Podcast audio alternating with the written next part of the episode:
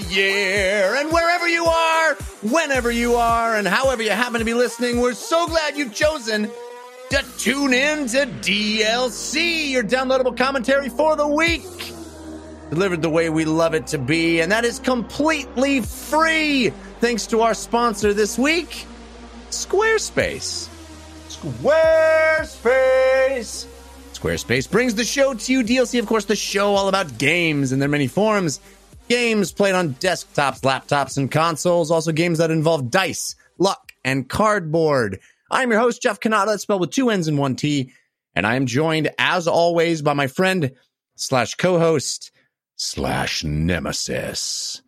The guy who is always in his kerchief when I'm in my cap, Mr. Christian Spicer. Hello, Christian.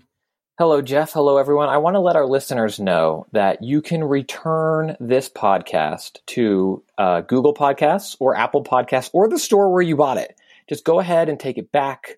I'm sure it's fine. I haven't cleared this with those stores, but just take it back. You will get exactly what you paid for it in return. Easily returnable podcast. Yeah. Uh, easy, easy, easy.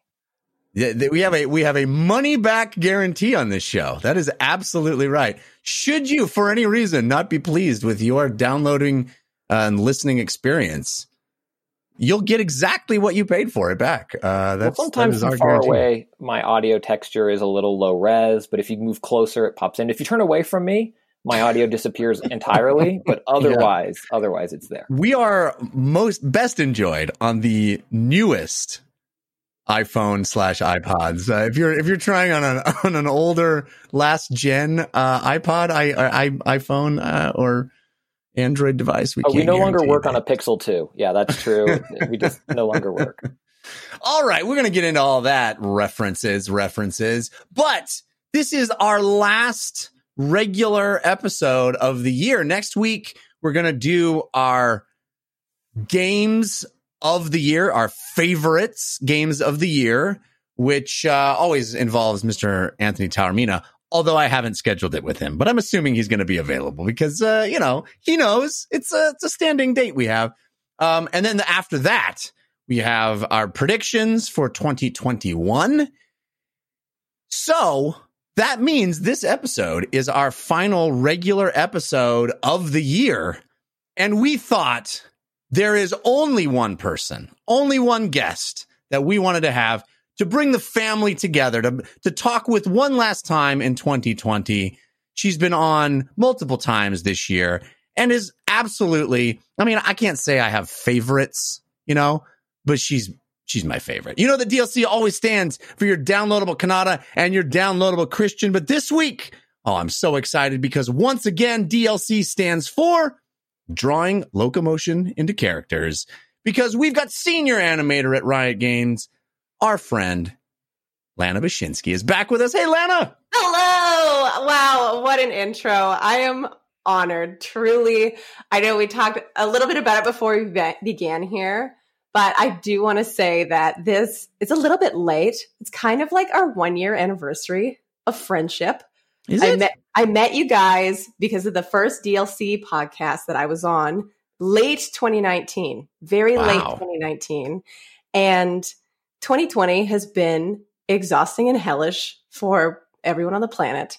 But I cannot emphasize how much this show has brought joy to my life from listening to it, from getting to hang out on it with you guys, and uh, interacting with the people who listen, whether it's on the Discord a very little bit and on Reddit or on Twitter. It has been such a joy. Like, if there's one thing like 2020, hell yeah, so thankful for the experience of meeting you guys and hanging out on the show. So thank you. Well, I'm actually genuinely shocked to hear that because I thought for sure you'd been on the show longer than a year, but I guess uh, 2020 counts as like five years, you know, yes. in yeah. in normal human experience time. So uh, it does feel like we've known each other much longer than a, a mere year. But in also, that short time, you've become uh, an invaluable resource, and we love you. And we're so glad you're going to be on for the last uh, show of the year, the regular show of the year. And it was Cats coming out in theaters that caused 2020, not you being on DLC. In case anyone was listening and thinking like, yeah. you're the reason for 2020. Correlation is not causation. We say that all the time. yeah, I am. Uh, I'm very excited to be here. And for the last show, like my, my holiday break started on Friday and it was like a really stressful end of the year. Just work is crazy. And so this is like the beautiful cherry of like the last you know, I'll say obligation for lack of a better word, but the last thing that I, I wouldn't have it any other way. This is the best. Well, let's jump into it then and start the way we always do with Story of the Week. Story of the Week, it's the story of the week. Story of the Week, it's the story of the week. Story of the Week is the part of the show where we make our case for the most important stories that happen in the world of games this week. You can always submit stories for our consideration by sending us an email to dlcfeedback at gmail.com. That's also where you send comments or questions or suggestions. Hey, is there a video game that you want reviewed that we haven't talked about? You can send your review to dlcfeedback at gmail.com and we may read it on the show as well. Anything you'd like to send there, we love it. Also, you heard Lana talk about the Discord, which is 5x5 DLC on Discord. We also have the subreddit. She mentioned that as well, which is reddit.com, or excuse me, 5x5 DLC.reddit.com. Uh, both places where fantastic folks get together, talk about video games, and share some positive love. This great community. So I urge you to be a part of it. But Lana, you are our guest, so you get first pick of stories. What would you consider to be your story of the week? Well, you know, looking at the stories that are on offer, I kind of feel I feel like I'm robbing you guys of, of choosing this as your story of the week, specifically because you know, we'll get it to it in the playlist, but I have not actually played it yet, but I'm still going to pull this myself because it is fascinating and what a crazy time. Uh, my story of the week is Cyberpunk 2077 pulled from the PlayStation Store and Sony offering refunds. Yes, uh, this is this is kind of uh, you know 2020. 2020 was not letting up, right? There's going to be big, huge news even in our last regular episode this is one of those kind of megaton news stories that has a lot of ramifications. I don't think anybody saw this coming. I mean, a mere week ago, we were talking about the release of Cyberpunk 2077. We had Andrew Reiner on, and he was talking about how the you know the launch was a little rocky, but he was in love with the game, and you know a lot of people were playing it. Eight million pre-orders, yada yada yada. And yes, there was some tumult around a rocky launch and a uh, you know, people who are dissatisfied, particularly playing on base Xbox One and PlayStation 4 consoles.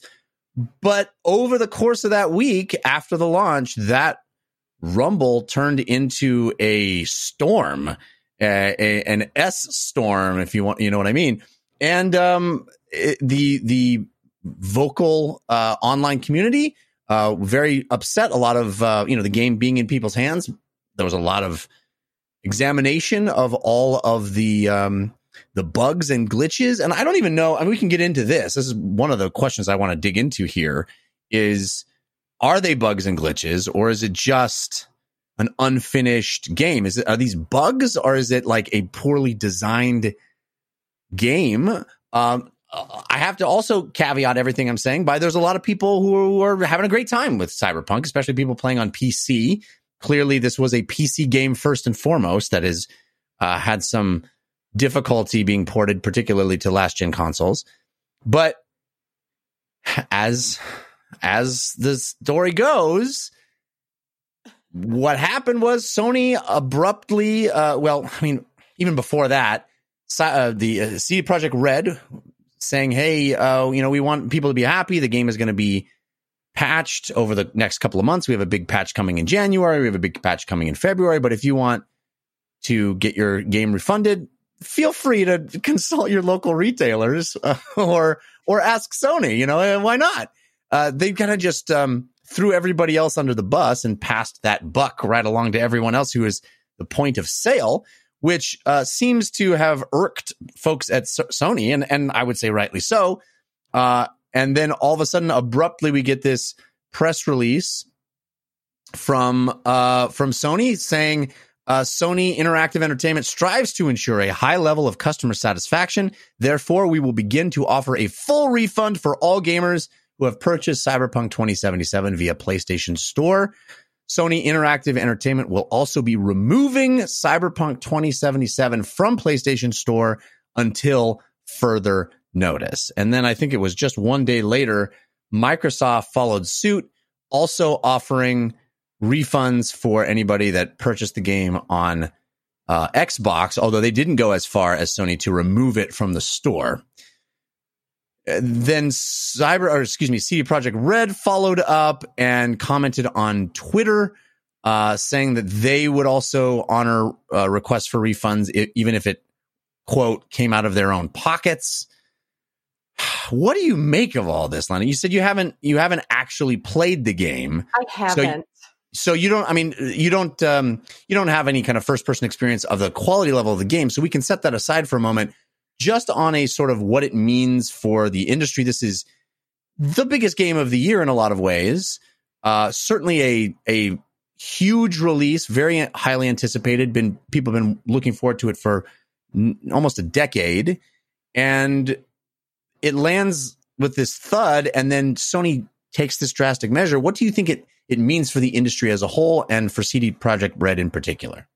Man, I don't know if I could speak to what it means for the industry as a whole, other than, you know, setting this precedent of if people are loud enough, it'll get like removed from the store. That's insane. That's yeah. crazy. I, I do want to caveat everything I might say in a moment with saying, I, as a developer, like my heart aches for CD Projekt Red. Like, I cannot imagine the pain they're going through, especially after however many months of the crunch they weren't supposed to have. Like there's right. so much wrapped up in this, probably for them emotionally that oh, it just burns my heart for them. Um, but what I just I want to be a fly on the wall when the decisions were made to say, you know what? Even though 2020 has been crazy, we're not pushing it again. We're like the decision to say, so, like Sony will give you refunds.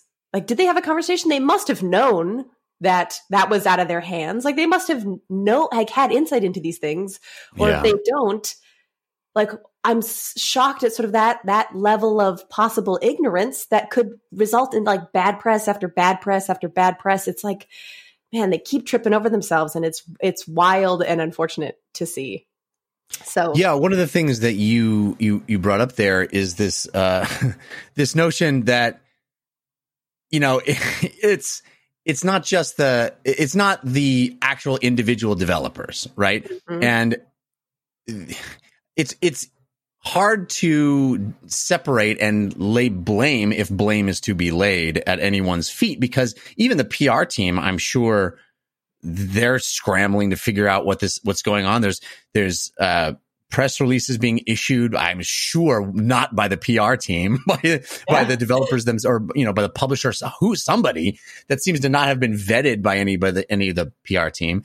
Uh, there's all of this craziness of uh, announcing something that one hand doesn't seem to know what the other hand is doing. It's just like they kept digging the hole deeper for themselves, and uh, you know.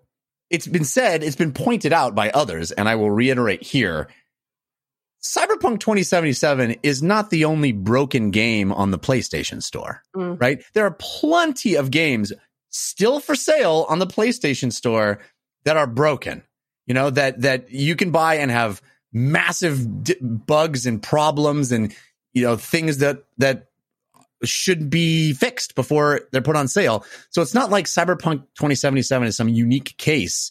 It is, as you said, the loudest of the cases and the marquee case. So of course it gets the most attention, but it is getting special treatment here. It's not like Sony pulls down any game that has bugs or glitches or is broken because there's plenty of other examples you can point to of games that have massive problems and they're not issuing refunds for. Yeah. You know what? So, like, sorry, thinking about it, like what like this could mean for the industry, I don't think this will be the case, but my hope would be that the industry looks at this and looks at how loud and how terrible this experience is and that in the future maybe pushing games or maybe not announcing them way too early or like whatever the situation is it's more normal to push things and say we'll get it to you when it's ready is not going to be like oh come on they'll be like well we don't want another cyberpunk and like maybe yeah. cyberpunk is taking that bullet for the industry but I, I think that the industry could be possibly a better place for it in the long term if people learn yeah. from that. I don't, I'm not fully convinced that that will be the case, but that would be like the possible repercussions of the industry. Or you'll just get a bunch of sassy people being like, we, we're going to come out and we're not going to push it unlike other games that have done that in the past wink like uh, there's right. like a chance that it could also be the butt end of this but hopefully the industry going forward will be more okay with not making their employees publicly like like crunch and then be under this public eye while they're trying to finish a game by a, basically, in my opinion, arbitrary deadline that's set by some financial person, I'm sure. And I mean, that's not to say that that's not an important thing. Obviously, it is, but man, it can't be it can't be worse than this. There's certainly going to be some very interesting book or article written about this process in a mm-hmm. in a mm-hmm. few years that is going to shed some light on it because there's a, there's a whole lot we don't know and we're speaking from a, a place of ignorance in a, in a, large sense. But Christian, I'm wondering if, you know, I know that it's the holiday season and a lot of people are already on break, but I don't know if you're able to get a hold of Mark from marketing on this one because I feel like Mark might be able to get, shed some real insight on uh, some of the, some baffling moves that were made by CD Projekt Red in the last week. Okay. hey, Jeff, can you hear me? Hello? Hello? Jeff, oh, Mark, you, Mark, you're here. Wow, this is amazing. You Thank you. Okay. I'm so, it's hey, been a while since you've been on, Mark. Yeah, I don't know. Uh, Keanu Reeves is awesome. I don't know if you've watched his other movies, but like Johnny Candlestick is incredible, and I love it so much. And oh man, every ad ends with an Xbox logo. So this game's coming out. We launched that console in June. It was a huge, huge, huge hit for us. Those controllers, baby, they sold out so, so good. And then this movie star, like I mentioned, oh my goodness, Bill and Ted love them. And we got the blonde haired kid to be in this game. I don't know if you know that, but he's in the game and we paid him a whole lot of money. So, um, ooh, it's a good one. You know what I mean? Bonuses, baby. I feel, Mark, I feel like you're you're not really addressing the issue at hand here. I mean, I I'm excited about Cyberpunk. I think we've all been excited about Cyberpunk. Keanu definitely a very big part of the game, and you know, I think everybody was really excited about it. I think that's kind of the problem is how excited we all were, and then you know, I feel like the there was some strange messaging that happened after the game came out and wasn't so great on on Xbox One and PlayStation 4? Yeah, that is a great question. There was a strange messaging, but what I want to talk about today is the game, right? Because it is Cyberpunk 2077, which is different than Cyberpunk 2020, which is where we are now. So I want you to focus on 2077, where uh, this game is incredible. You know, it is so good in, in 2077, which is the name of the game. I don't know if you know that, but it's Cyberpunk 2077. So talking about it today in 2020, it really seems like a mistake, but you make a lot of those on this show, so I'll just let that one slide. You know what I mean? Mark for marketing, ladies and gentlemen. Thanks for all your insights. Uh, you've really cleared cleared it all up for us. So thanks, Mark. Holy, uh, holy. Woo! You know, I like how he narrates his own life now.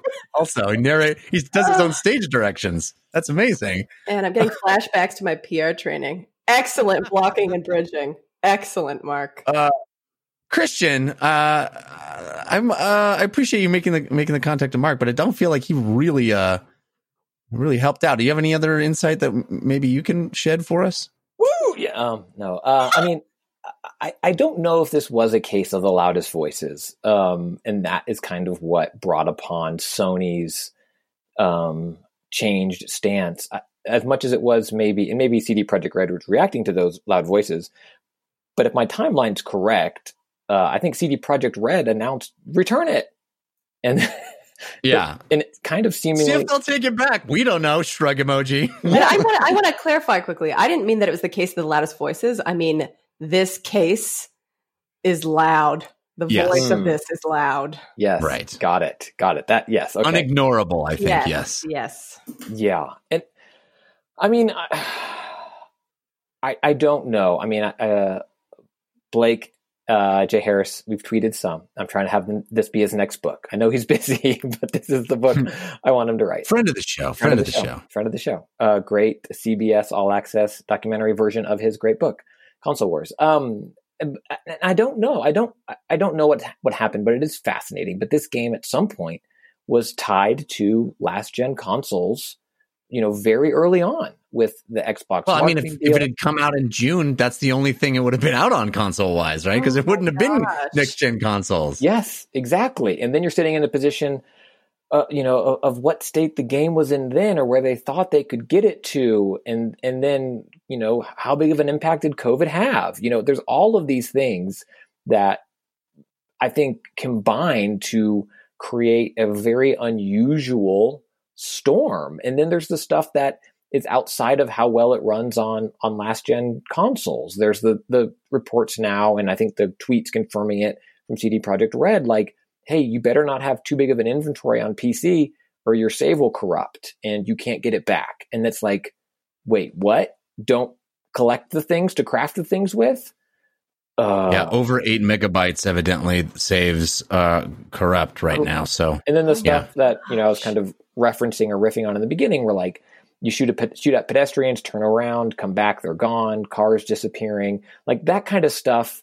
You know, is, is it a design or a, workaround for a limitation to make it feel like a world, but this, that, or the other, they couldn't do the things they wanted it to do, or just kind of feature creep. And then I'm curious too, like, had this game come out in June, as it is. Let's say, you know, there's a world in which the game, as it stands today on PS4 and Xbox One, was able to come out in June. Would people be more forgiving of it? But for there are people currently playing it on 3080s and 3090s. Like, is this mm. Fallout 3 on the PlayStation 3? If I think that's the correct Fallout, uh, where it's like, yeah, not not great, right, in terms of like technical prowess, but a lot of people put hundreds of hours into it and had a lot of fun with it. Is this an example of we were advertised a version of the game on a very high end PC, and what we got for most people, because most people want 3080s don't have them. you, yeah, you know? yeah. The vast majority of people, I think, of those eight million pre-orders are on, uh, you know, the, yes. what is now last gen. Yes, consoles. and there's no yeah. current gen version, and so I think that to me is the biggest you know, mark from marketing mistake is that they they held the current the whatever it's weird last gen version of the game close to their chest. They didn't show it off. When they did show off versions of the game running on Series X and PS5, it was in back compat mode, but it's also very limited vertical slices of the game. And they were advertising I mean, yeah. this high end PC version that wasn't achievable by most people. Yeah, I think that's where it escalated into the anger that you're seeing from people is this this perfect storm well a perfect storm is wrong because that seems like it's outside of their control this this confluence of several things happening one of which is the game doesn't do, doesn't run well on the last gen systems and alongside that the game getting nines and tens from reviewers who were not given that code or hadn't even asked access to that code, though they wanted it. They wanted to be able to cover it. A lot of the reviewers who were talking about the game pre-release specifically mentioned in their reviews, "Hey, we weren't allowed to see the game on Xbox One and PlayStation 4. You should know that." So it's not like it, the reviewers were hiding it, but clearly there was there seemed to have been some foreknowledge on CD Projekt Red's part that the game should not be seen on those systems br- prior to launch. So there seemed to be some malfeasance here. You know, there seemed to be some intent to hide that. Well, and, and when the I, ads the ads literally end with an Xbox logo. You know, like that's the other yeah. part of it. It wasn't like Keanu walked out and smiled and winked at the camera and then said, "Look at this ray tracing." You know, like yeah. 3080, 3090 and I'd be like, "Yeah, that's incredible." It ends and then the boom Xbox shows up. And th- there's a difference too with like Witcher 3 on Switch. I love it. It looks like there's Vaseline on my screen. I knew what I was getting. I uh, played Wolfenstein on Switch, Mortal Kombat 11 on Switch. And they held that version close to the chest until close to release, but they showed it, you know, and I was very eyes wide open going into it. And in this case, it just, it didn't look like that. It looked like they were marketing bullshots, right? Like the equivalent of yeah. the Killzone 2 trailer, but it was actual gameplay just on a rig most people don't have. Yeah. That's something that honestly didn't even sink in for me until you said it just now, Jeff. Was every time I've been I've been like really heads down in a bunch of other stuff, and it'd be like, oh, it's not running well on PS4 and Xbox One, and it didn't really sink into me that this game was supposed to be released for those consoles and it happened to get pushed into the next gen. I just I can't even imagine what the launch would have been like.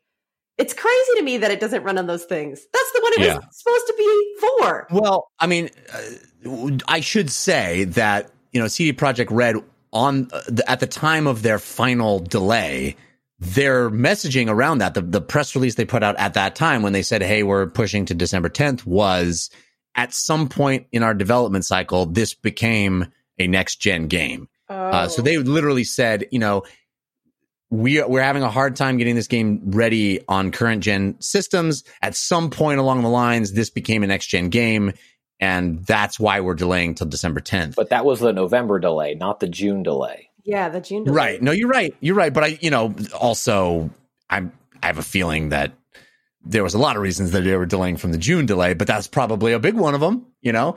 Um man, there's so many crazy. Like the more I think about it, the more I'm like this is wild. And then like the bugs I hear about, we can probably talk about it in your playlist. I haven't played it, but like my partner found a bug that if you're on a walking on a thin surface, it thinks you're falling, and so it speeds you up like oh, wow. crazy. And you can rocket yourself off of things like. Speedrunners are going to have a blast with oh this game.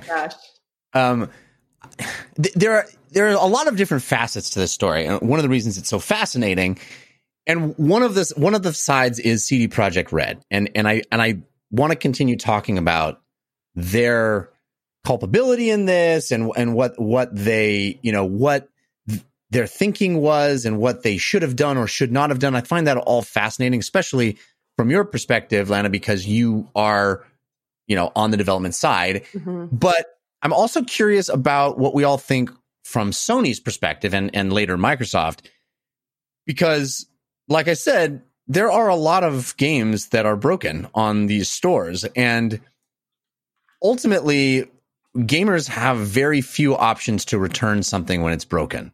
Uh, that is that has been something that has we haven't had for you know decades. Uh, when I was a kid, you could just go back to Babbage's or Electronics Boutique and say, eh, don't, "This doesn't work," and they take it back like any other product.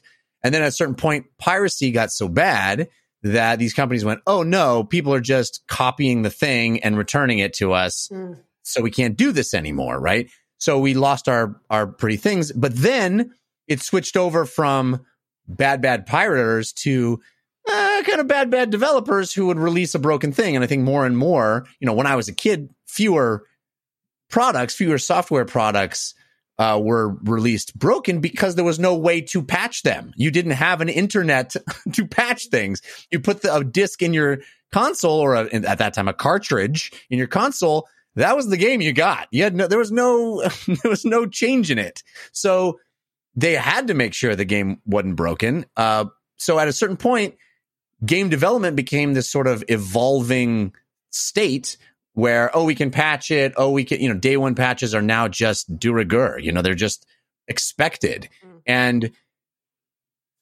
i'd love your perspective on that lana because you know is that a problem i mean obviously the way game development is now it's it's a very complex beast it's very expensive uh, games are being worked on up until the second they're shipped and beyond. Mm-hmm. Um, so, what do you think? Should the game industry sort of change as a result of this?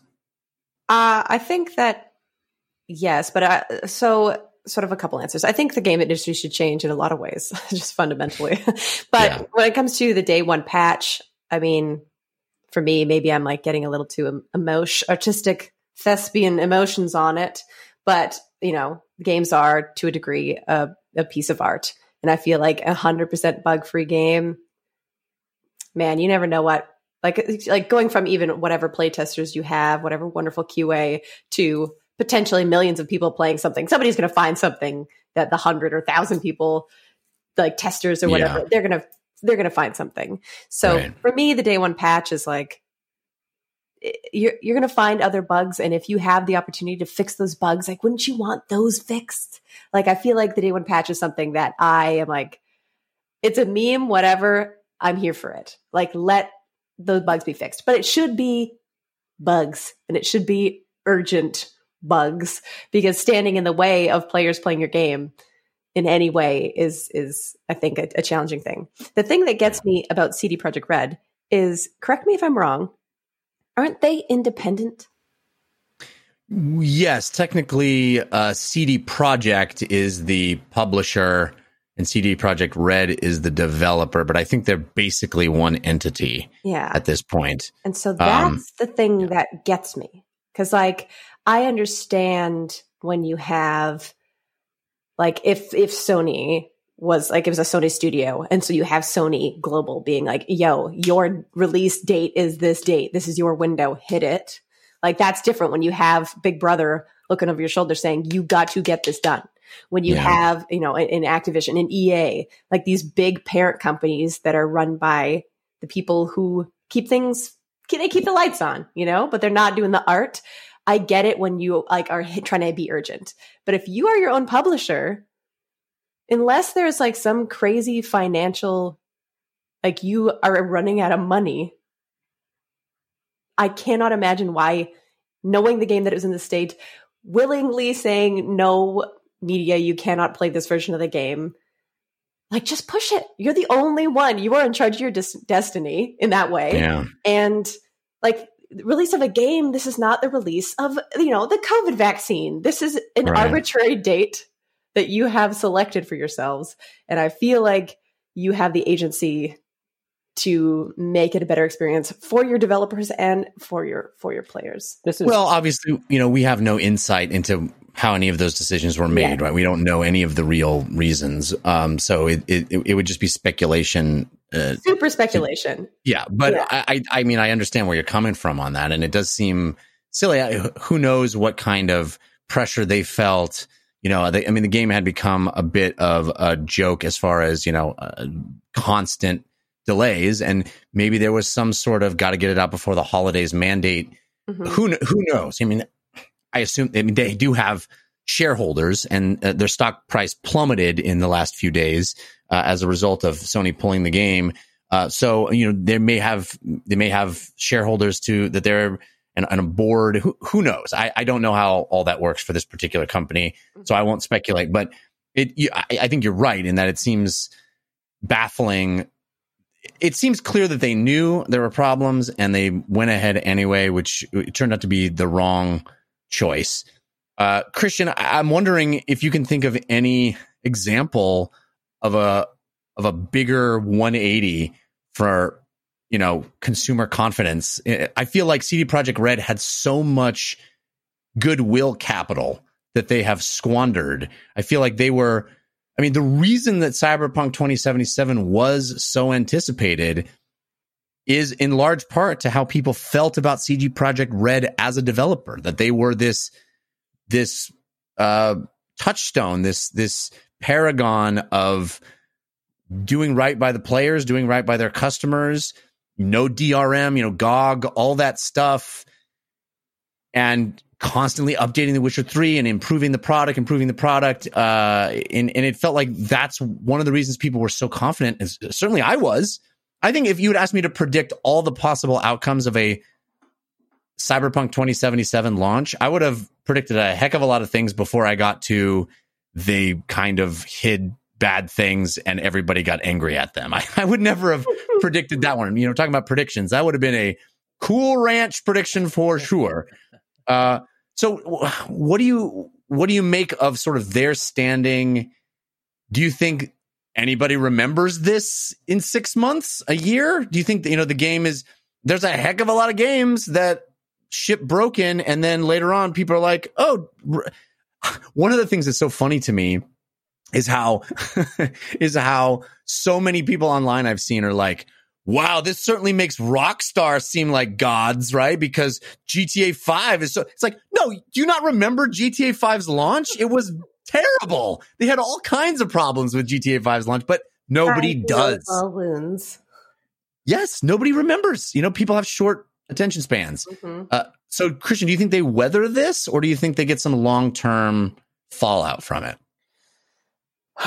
column A, column B. I think I think how they handle this game will determine that. Um, and going back to the prior point, I think my, in my speculation hat, I imagine some of it was because of marketing deals they had with Microsoft and some of those pieces that were in play. I mean, there were buses driving around with the November date on them with Keanu's face on it. You know, like that's hard when you have all do, of that out. Do and not then, blame Keanu on this. Do not throw Keanu under the bus. He was on the bus, on the not bus. under it. He was Christian. on the bus. He was on the bus. Got it. Um, but you know there were millions of dollars at play. And when there. he's on the bus, it does not drop below fifty-five miles an oh hour. Christian, want to play a game?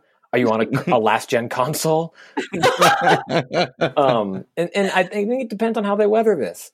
Uh, and, and what they do, you know, to make it right. I think that this, hey, we'll refund you. You know, email us personally at poor email intern at cdprojectred uh, at gmail.com also known as uh, DLC feedback at gmail.com. Attention, Jeff.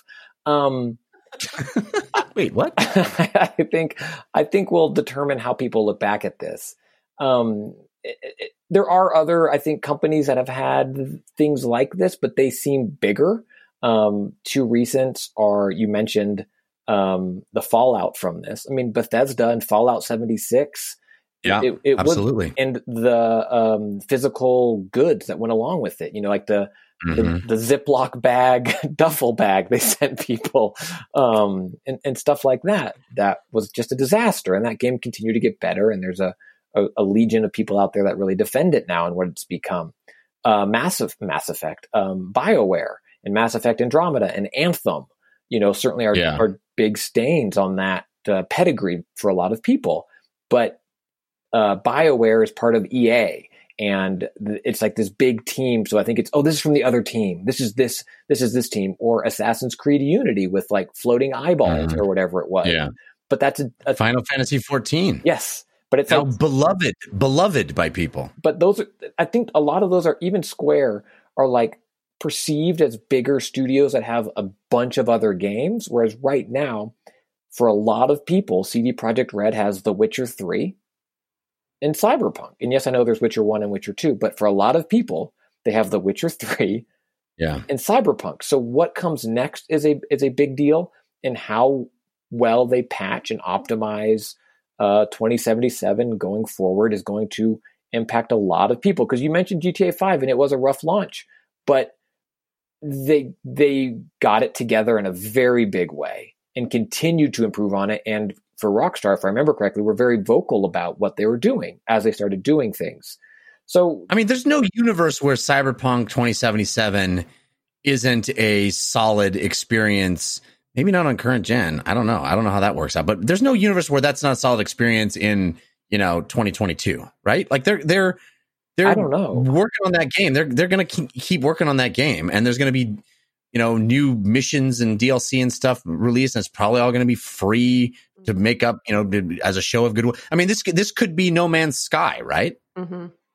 Yeah, that's a great example. I also think that there's enough people out there who just love cyberpunk thematically, like not cyberpunk 2077, but cyberpunk as a yeah. genre, genre. As a thing yeah.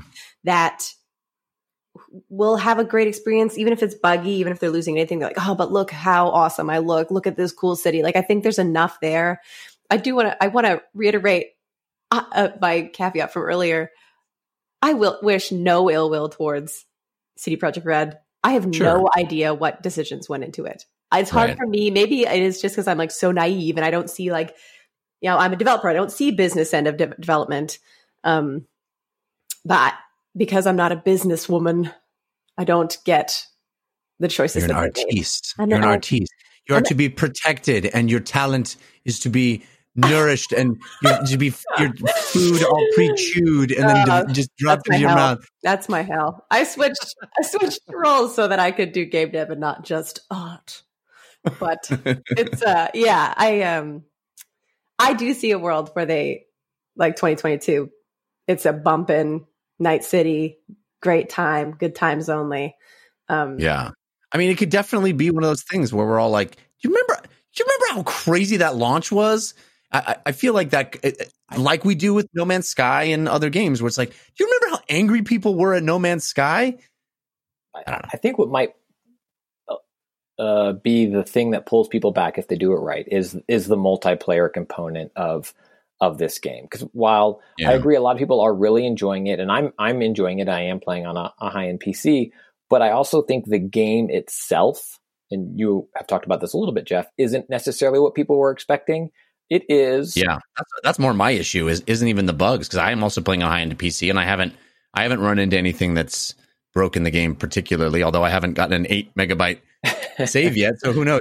But um, but it's, but yeah, it's, it's an action romp that I have an issue with. Yeah, yeah, it is. It is a forty hour, you know, bullets blazing action romp, and not necessarily this sprawling, open ended RPG that people were expecting. They I, I forget exactly what it was, but like even the Twitter profile for the game changed from like something something RPG to like action adventure something or whatever. And so, hmm. you know, if they add more expansions and things like that, then maybe that will open up. But I think much like Grand Theft Auto, it's GTA Online. So if there is a Cyberpunk Online and that hits and is is great, then people will be talking about that, and the campaign will be this forty hour campaign that's great and fun and patched and works well now. But it is what it is. But people are really playing Call of Duty multiplayer. You know, I think it could have yeah. that uh, impact going forward.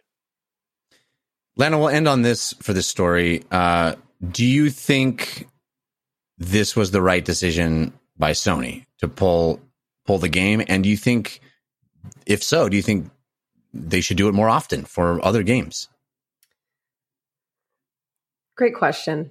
You know, yeah, I think so. I think just by I haven't, I haven't played the game, but like the amount of dissatisfaction that could potentially keep coming in, whether it's people constantly asking for refunds or I don't know what's it called when they're like stat bombing things. Like yeah, you can yeah, get like the horde of the horde of the internet coming and yeah. destroying your stuff in some digital way or another.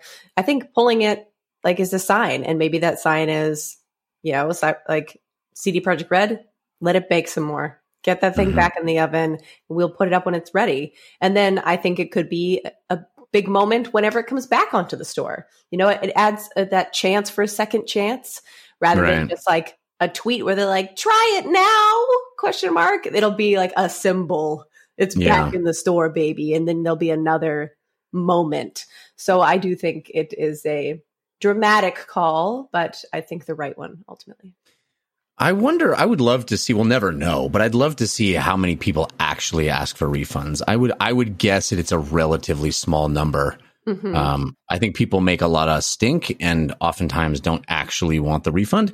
I could be wrong. There could be a, a bunch of people who actually do uh, get their money back, but I suspect that it's of that 8 million pre-orders. I would, I would guess that it's a pretty small percentage, but mm-hmm.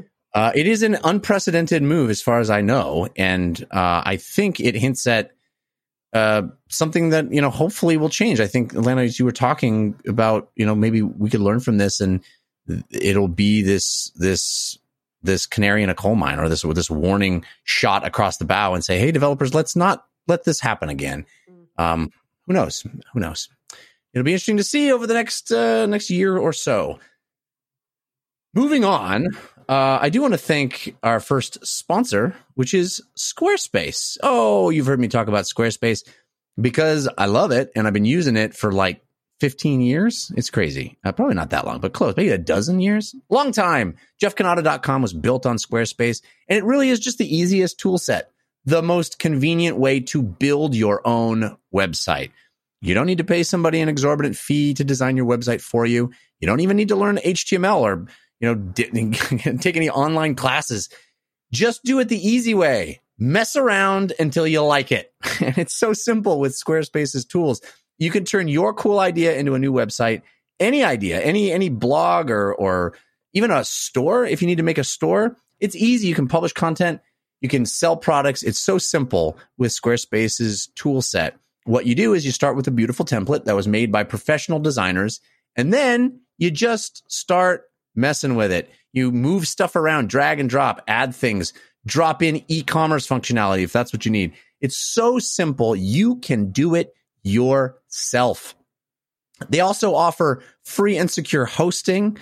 They have built in search engine optimization. Everything works for mobile right out of the box. You don't even have to patch or do anything behind the scenes. It's all handled for you. You don't have to upgrade anything. It's all done for you. You just get to be creative and make your site look how you want. They handle all of the nitty gritty. It's wonderful. I really, really do like it. And I off, I always tell my friends and family anytime they need a website, squarespace.com slash Jeff sent me. That's the place to go. So you should check it out too. Make it yourself. Head over to squarespace.com slash Jeff sent me for a free trial. And then when you're ready to launch, you can use our promo code, which is Jeff sent me, J E F F S E N T M E, all one word. Save yourself 10% off your first purchase of a website or a domain. They have domains from over 200 extensions. So you can get the, the name of your website that you want. Again, squarespace.com slash Jeff sent me and that promo code Jeff sent me at checkout to save yourself 10% off. All right, Christian, what is your story of the week? Two last quick points on uh, generalizing around Cyberpunk. One, I know we talk about being excited for games, but don't pre order games. Two, I yeah. wish that everything had like the Steam return policy. It's not the it's not mm-hmm. the perfect solution, but you know, under two hours, return it. Exceptions, caveats, whatever. But it's nice. We got to get to something with digital purchasing that allows for that. Um, yeah. That said, my story of the week is Stadia is on iOS. I'm so happy. Speaking of uh, Cyberpunk, Stadia is a great way to play it. Um, so is GeForce Now. Yeah, you can just play the PC version through the cloud. Um, and after a year, I think it was really close to their year anniversary. Stadia announced and launched in beta on iOS, and um, you just go to Stadia.com on your iOS device log in and you're up and running. If you then add it to your home screen, it will work. I forget there's a name for that when you do it to like a website, but then it will launch and be full screen and you won't a link. A what? a link? Yeah, but th- there's like a type of thing for what it's not an app, but like how Apple allows you to have a website be on your home screen, and then when you launch it, you don't have like the URL bar on the top of your screen anymore and stuff like that. It's just it looks like a native app, but I'm sure it runs. Yeah, which is ridiculous. Just let them do an app. But all these ridiculous workarounds, it's just it's just jumping through hoops for Apple. But anyway, I, I do think you get you eventually get to a place where it's relatively elegant, but so inelegant on the way there. Is it just yeah. because Google also has a phone and they're like, uh, we get that people want to search with you, but you ain't playing games, baby. I, I mean, it's, yeah, Apple uh, for some reason decided to draw a line in the sand and say, hey, if you're offering a service where you can play games, we we need to check every single game on it, which is untenable for these services. And, I, and ultimately, it seems to me that it was a power play for the uh, uh, Apple Arcade, right? It was like mm. we have Apple Arcade, we don't want to have everybody, anybody else's arcade, you know? Well, I don't know. They also have Apple TV. I mean, we just got finished talking about CD Pro- uh, Cyberpunk not being great. So, uh, yeah, I don't know how Apple could review every game. I think it's they want revenue for their thing, and this is a much longer um, conversation potentially that I would love to dive into at, at on some other episode. Um, as someone who has just resubbed to Apple Arcade, there are some great games there, but it is a mess. Like I can't see all of the ones I have downloaded conveniently anywhere. Yes. I, yeah, the fact that you download a bunch of icons, like that's so inelegant for a company that is all about elegance. And on iOS 14, you don't even they don't even show up on your home screen now, right? It's like over on the more apps thing. Then you can Just add like, them to your home screen, but then you do it one at a time. It's a mess. Yeah, um, Steve Jobs would be murdering people. I know you guys both love Apple, but I had to deal with some Apple stuff recently, and I'm so happy I'm out of that ecosystem. Really? Oh gosh. Oh my gosh. Pixel. I have I have a love hate. I have a definite love hate because, but I'm just so pot committed at this point. Like I can't pull myself out. I'm just too too deep. Yeah. And even when you try and get out, I had to try and reset my Apple ID to make an appointment to get my laptop fixed. And they were said you have to log in with your Apple ID on your device. And I'm like, I don't have a device. Yeah, that's the point. That's why I'm making the appointment with you. Yeah. Yeah. Really but how much Sorry. did your headphones cost? I got them from work. Thanks, yeah. Riot. I just anyway. wear six hundred dollars on my head. So yeah, just stapled there. yeah. Sorry, I love Apple Arcade, but yes, I do not like. It's so hard to find things after I have them. Um, this is about Stadia. It's on iOS and it works with uh, my Backbone controller, which is fantastic. Which for some reason Luna doesn't. um, which is Amazon's, and it bothers me. But you know, it runs it runs great. Again, speaking of uh, Cyberpunk, the Stadia version is fantastic. I've been playing Immortals: Fenix Rising on it as my Ubisoft Plus subscription carries over to that as well. And just to look at all of these games that I have available to just jump in and play, it's such a great service if you have the internet to to support it and you know their game library needs to be more robust but i think stadia now a year into its launch and we'll see how it updates itself in terms of graphical fidelity um, as this next gen starts to hit its stride but i think stadia now with its messaging about no downloads no updates tap and play they have games that are completely free you can just play destiny you can just um, play bomberman it's just completely free. And I think more people getting in and experiencing it is a great way to sell the service and to sell the idea of it. And I think it's at a really, really good place now. And I'm excited to see where it goes. Just play Bomberman. Just play Bomberman. Just play it. Go play Just it. Play Bomberman.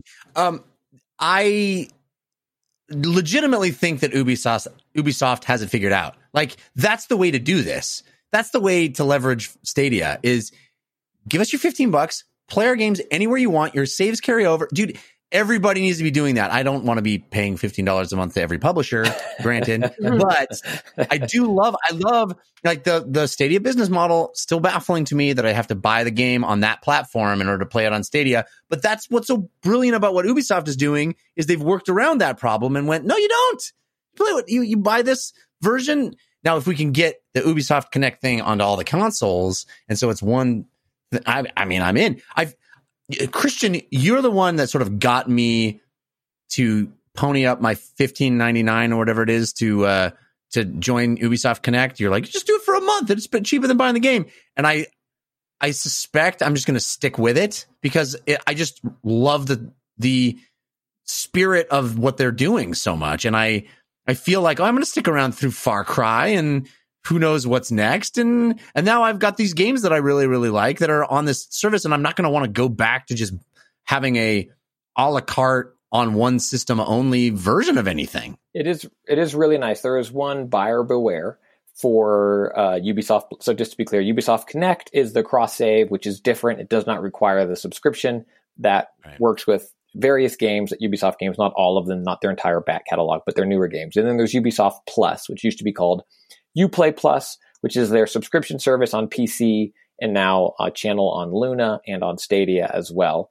Um, and the, the the buyer beware is that the version of the game you get on Ubisoft Plus is like the gold edition or premier edition, and there's often weird uh, little save uh, inconsistencies where like let's say i'm playing uh, right now immortals fenix rising the gold edition i think and then let's say I let my I beat the campaign and then I let my uh, subscription lapse. Then I see it on sale for 15 bucks next Black Friday or whatever. I'm like, you know what? I like that game. So I buy the base version of Immortals to go clear the map or something like that.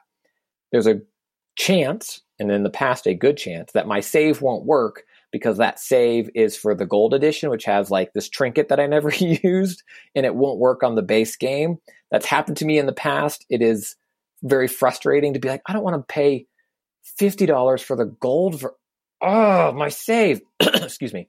But that is like the one kind of, you know, kink in the system. But otherwise, I agree, Jeff. It is wonderful. It is flawless to be able to bounce back. I'm playing on my phone as I'm just kind of running around the open world and going getting some ambrosia and immortals and just doing these little smaller missions. And I'm at my PC right where my save is, doing you know the bigger dungeons and it's so wonderful. Again, I don't know that it's it's.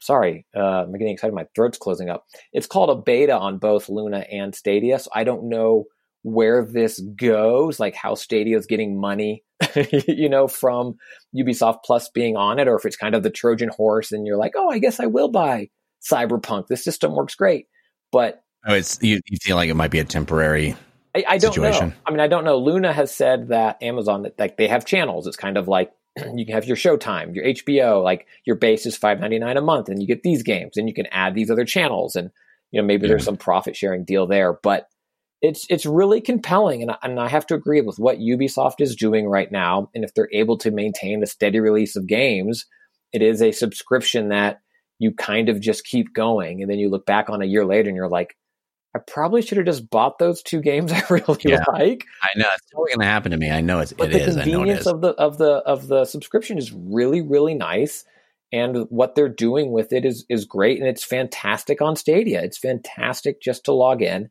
and and see this library of games and be like, you know what, I will jump back into um, Wildlands because I can, yeah. and it's looking at me, and there's no load, there's no download. It's all of those things of the promise of the cloud that are great.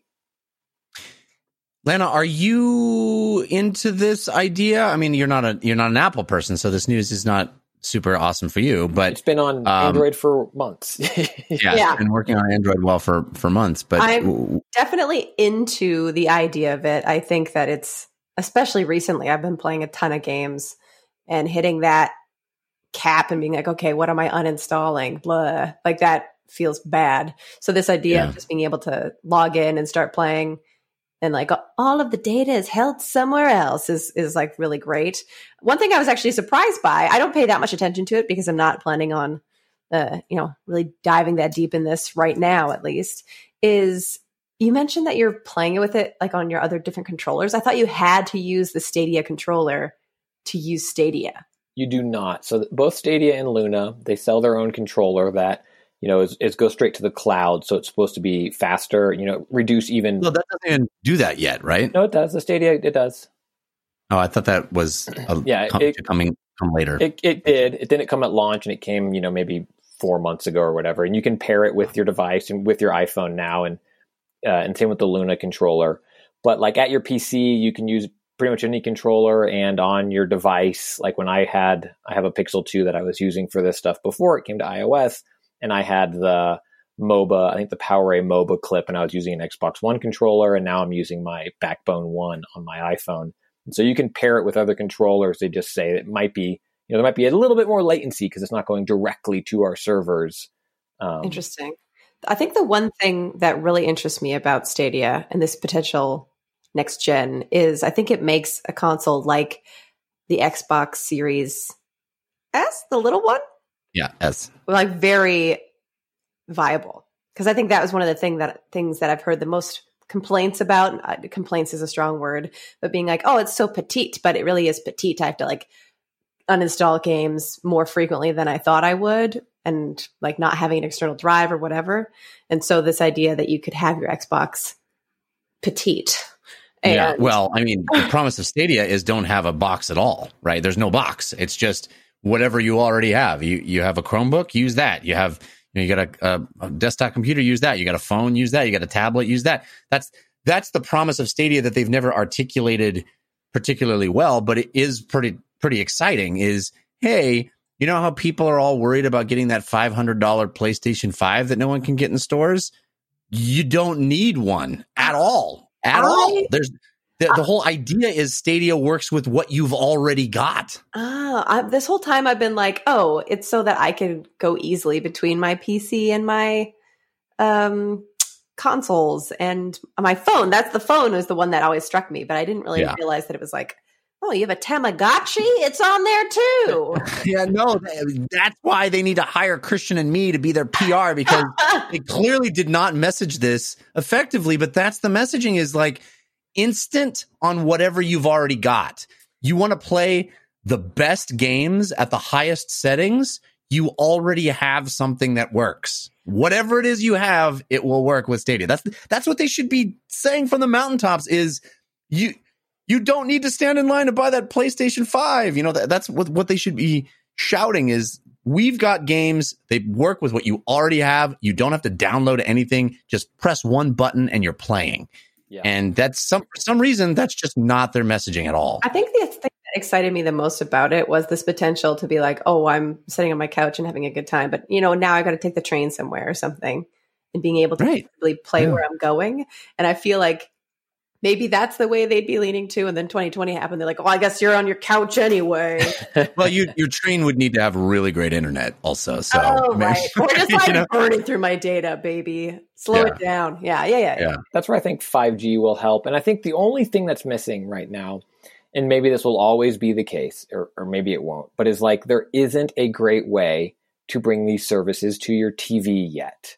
And that's the place where a lot of people play games. It's like, yes, there's the one of the Chrome Ultra sticks support Stadia, but the the new one right. doesn't. And like some Amazon Fire sticks support Luna, but I don't know if they all do. But also, if I want to have Luna and Stadia, I have to have a Fire stick and a Chrome dongle, and it's like. Well, this is where we got, you know, Phil Spencer saying we want to have an Xbox app on every smart TV, right? It, it needs to be as ubiquitous as Roku and Netflix. You know, it needs to be on just like a base thing on a smart TV is, hey, it's also got this. You don't have to use it, but it's also got this, you yes. know. Disney Plus, Xbox, Stadia, Luna, you know, exactly. whatever it is, yeah. it's all there. That's a, I mean, it's just shrewd and I think welcome plan. Like that is something that I would be totally down for. Like, yeah, it, sh- it should be that easy. Yeah, and it's a great anyway. step that it's on iOS. If you haven't checked it out, it's easy to recommend and just go play some, you know, base Destiny for literally. I mean, they're tracking your data, but otherwise, like for for, for free, or check out some Bomberman. you know, it's just so, all your like secrets. Only available in Europe. I noticed that it says when the trial ends, it costs eight pounds. 99. Oh no, it's just because the website that I oh okay I copied and pasted this from is it's a European website. All right, cool. Uh, so we've gone long, justifiably so. The first story really is the story of the week, but uh, I'll I'll say my story of the week. Uh, we don't have to spend a lot of time on it, and that is I, I think it's interesting that Fortnite is basically lifting Among Us and putting it in their game. Among Us, you know, kind of the game of 2020. I think uh, un, undisputed. Uh, it wasn't released in 2020 originally, but I think it has become sort of the the game that became uh, a a uh, I, I, think a a an icon for 2020, right? A, a, representative of 2020 is like that whole idea of who's sus and and you know we're all staying home, let's play Among Us. And now Fortnite's like, well, we could do that. Uh, the game that sort of ripped off PUBG and and has has I guess ripped off is is pejorative, and I don't mean it to be pejorative. It's it's a game that uh, it made its own take. Yeah, is is influenced by uh, other other uh, popular games. Now is also that Christian. I know you've said over and over again. Fortnite is everything, right? It wants to be uh, Ready Player One. It wants to be like all the games in one game. So here we go. Um, but Lana, what do you think? What do you think? Uh, fair game to just sort of lift another game's mode and put it in your game? Well, I mean, that's also saying Among Us lifted its idea for the game from Werewolf. Or sure, yes, I, I the Resistance, a million tabletop games. A very good point. Very good point. I do think that, yeah, th- those kind of social deception games. Yeah, uh, they did not invent them. Yeah. Very true. But this idea of like there's two ways to win and it's not just trying to vote off all the imposters werewolves you know insert baddie here but yeah. the idea of oh you can also just complete tasks and if your nemesis in the thing is a coward like you're gonna win like is another like it's it's cool to have another avenue for victory for the people who aren't um whatever the, the nemesis is uh, i will say I think it's interesting that they pulled that pulled that mode. I think it is like a no brainer to try and capitalize off of Among Us success to get people wanting to do that, especially for people who use Fortnite to be social with their friends. I can't imagine that they might have seen some kind of dip where people are like, I want to be social, but we're doing this other social thing. Yeah. Like, come back to our social space. You know, we, we've, sure. we've got it too. Uh, I did play it this week. So we'll talk about that a little later. You played uh, the uh, Spy, Spy Within, Within, mode? Yeah. Yeah. Uh, oh, cool. Yeah. Uh, I'll just say Among Us, I don't think has to be worried right oh, now. Interesting. Personally. Um, but uh, yeah, I think it's a smart move, interesting uh, implementation. And I think the the communities of the two might be very different. Yeah, that's actually a really good good point as well. It, it, it may be servicing completely different I mean, I'm sure there's some overlap, but I it might be um, opening that kind of play to a bunch of people that wouldn't have even noticed it mm-hmm. before. Um, Christian, what do you what do you think? I mean, you you've, you've talked about Fortnite sort of having everything in it. You go see movies in Fortnite. You go to concerts in Fortnite. You you know now you play other types of games in Fortnite. Yeah, I mean, I, I played a battle royale in Fortnite. It was wild. Like I played Fortnite in Fortnite. What? It was so weird. I mean, I, Technically, that wasn't Fortnite when Fortnite launched, right? Fortnite, Fortnite was Yeah. this wave shooter, you know? Say, wasn't it like a almost like a tower defense kind of Yeah. thing? Yeah, it was like a yeah, like a, horde mode, tower That defense. would be Horde mode. wild. Let me tell tell me when you play that mode. Well, yeah, it's, it's it's a secret mode within the other mode. I, I, I think this represents kind of Epic's larger take on what it is, and the Epic Game Store. Right, Spotify is available for download in the Epic Game Store, and it's free. And it's it's I think positioning itself as a social space ecosystem hub of all things. Like I wouldn't be surprised I'm going through um, *Halt and Catch Fire* again. Just a fantastic show if you haven't watched it. It originally on AMC, it's on Netflix now, and you know it's about like pioneering the internet and like social spaces and um, chat rooms and stuff like that.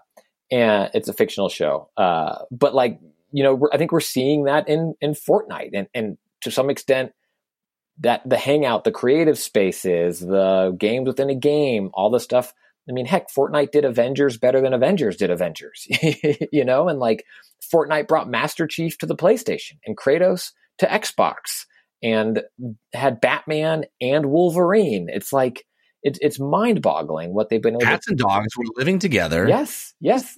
I mean, Ghostbusters is coming next, right? You just confirmed it um, and so it does not surprise me. And I think Jeff Weed kind of texted about this, and I'll say it out loud so we can claim credit for it when it happens. There's definitely a skunk team working on a Fall Guys it, version of this, right? Like, gotta be right. there's- There's gotta be. There's gotta be a Fall Guys in Fortnite yes, thing happening. and there's, Oh yeah. there's a racing game happening somewhere.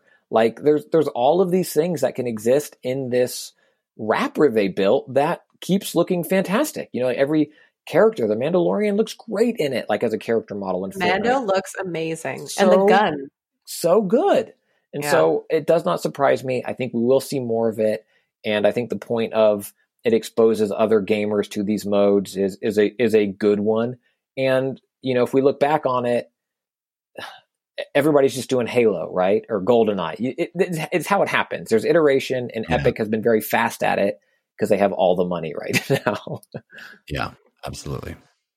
All right. Uh, I knew this would happen when we get the family together. You know, we, we, we, we talk long, but uh, I thought that was all juicy, interesting stuff. But let's talk about the games that we're playing in this segment we call the playlist. Ooh,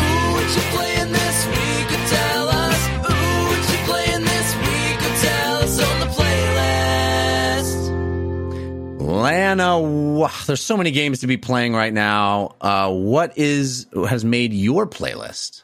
Uh, I've been playing ton a ton of games. I only put even like a couple of the games that I've been playing lately because the tail end of this year has been.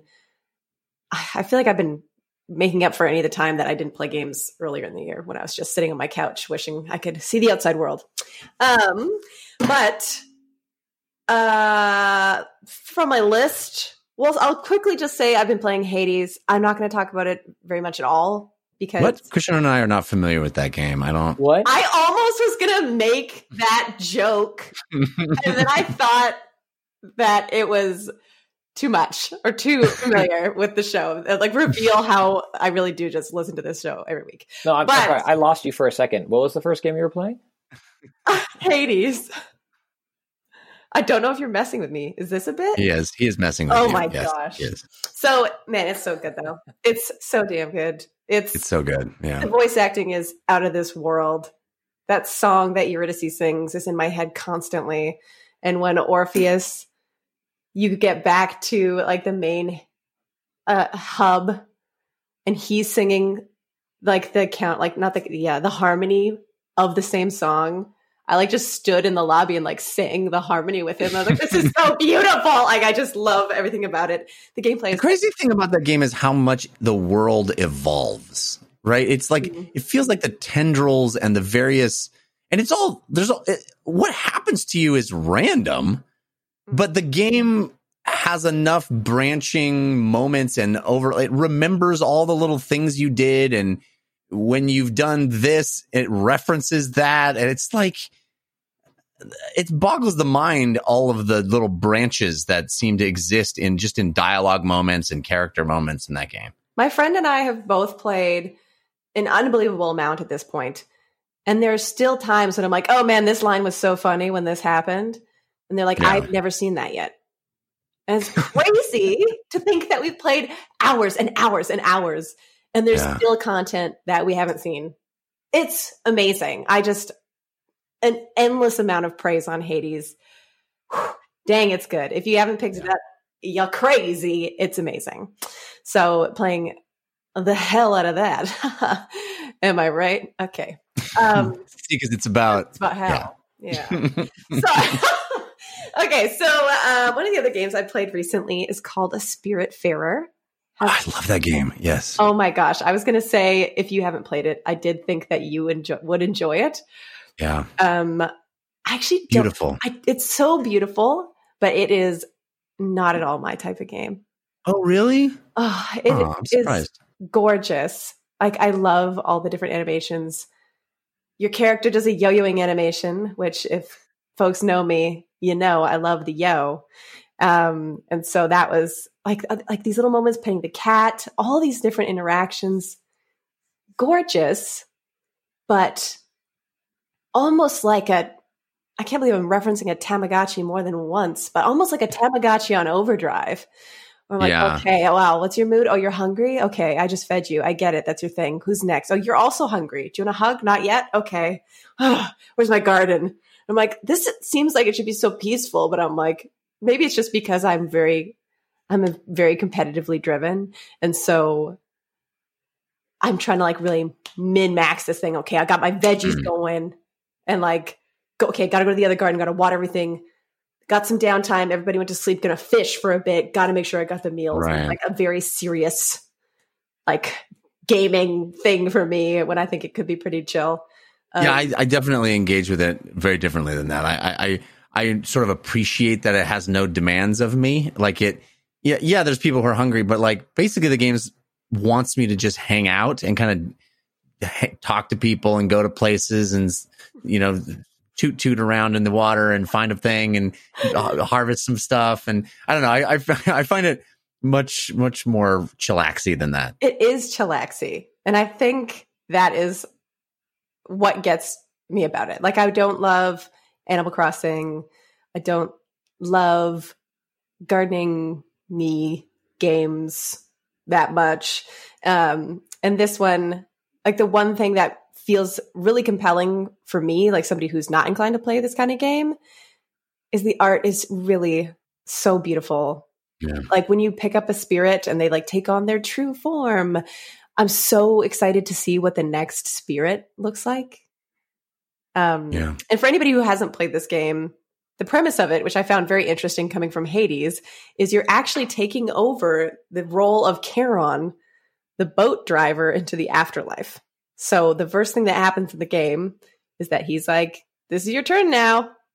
Peace out. And Charon is gone. And now you are, you know, the spirit fair. You're driving the boat around and you have to help these spirits with their sort of last demands before you take them through the arch gate endless arch thing. I forget the name of it. Um, it is very peaceful, a lot of cute moments. But for me, it was I built sort of all the things I had to build. And then I, I pulled up a trailer or something to show somebody else the game I was playing. And it showed a picture of the boat that was like 20 times larger than my boat. And I was like, no way, man, that's not going to happen. I'm just never going to get all that. I just, I wish it, the experience was like a 10 hour thing and not like a 40 hour thing. Yeah, it's a huge game. It really is. Yeah. Man, I couldn't believe it. So I, beautiful. If you like chill games and you want to relax and hang out with some cool spirits and, you know, make recipes, I think it's great for, Yeah. for, for you. I, I I didn't I've not put as much time into this game as I wanted to. I was like, I could really get into this game. And then there was all these other things to play. So I have not put in as much time. So maybe it would feel uh, tense at a certain point when I'm just like, I just want to get to the next thing. But uh, the the amount of time that I did put into it, I, I really just was so charmed by that game. I just thought it was lovely. Have you, have you played a Christian? I have not. It's been one of those games where it's been sitting there looking at me, but also Animal Crossing is like, we just updated, and I'm like, I'm already so deep into you, Animal Crossing, I can never leave. Yeah. Well, if Animal Crossing ever lets lets you down, I would recommend this one. Yeah. On Game Pass as well. It's a Spiritfarer is the name of it. It's on Game Pass. So Also, yeah, Game Pass. I don't know if you know this. We found out by accident. Did you know it's co-op? I did not know that. I mean, I don't. Is it online co-op? No. Oh, My- just my boyfriend, also named Jeff, grabbed a controller to like plug it in, and he started controlling the cat. oh my gosh. Do, do- is it? Does the cat get to do everything that you can do? the things that you can do, the cat can do. Wow, that's amazing. It was Oh, wild. look at that. and like a bunch more animations. Of course, that's the thing I'm geeking out about. I'm like, oh my gosh, you duplicated these animation sets and made all these for the cat. And how many people even know you can play as the cat? It felt like a crazy. it's not in the trailer. It was wild. Um, I did not know that. yeah. That's So funny. if you have like a roommate or a partner or somebody you want to play with, uh, you can play as the cat. It is very chaotic. Because you're like running around the boat and it gets bigger and bigger, and like menus will just kind of pop up in the middle and take them away from whether at whatever they're doing. Oh wow. So I don't think it's the best experience, but it uh, it was fun and, and weird. Hmm. Uh, so yeah, Spiritfarer. Um, cool. Yeah. What else you got? Um, I guess I should talk about this. I should have talked about this first. It was Fortnite's Spy Within mode. Yeah, yeah. We were talking about it obviously in the news section, uh, and you said not really uh, a true competitor to Among Us. I don't think so. I did forget that it was like a community creation because there's like there's definitely a sort of lacking a level of refinement. I would say that you might see Mm. um, probably if uh, the Epic team made it themselves, but. And this is where I think maybe the community is the biggest thing. There's a couple interesting choices. One of the first choices that they made is it's first person. Oh, really? Yeah. Unless I think you are the imposter or the spy. So Hmm. if you are, it's suddenly this first person game, which you never see. But that also means you don't have like your hands like doing things. You don't actually see like your weapons because you don't have any weapons really. So you're running around this Fortnite world and it feels like a, a different experience.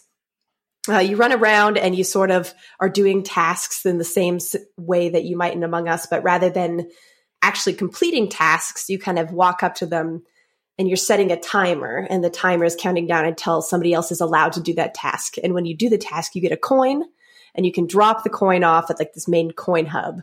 And if you get 60 coins, you, the, the team wins. And it's all Christmassy themed, like wintry. You're in a mall, like shopping, I think is like the idea behind it.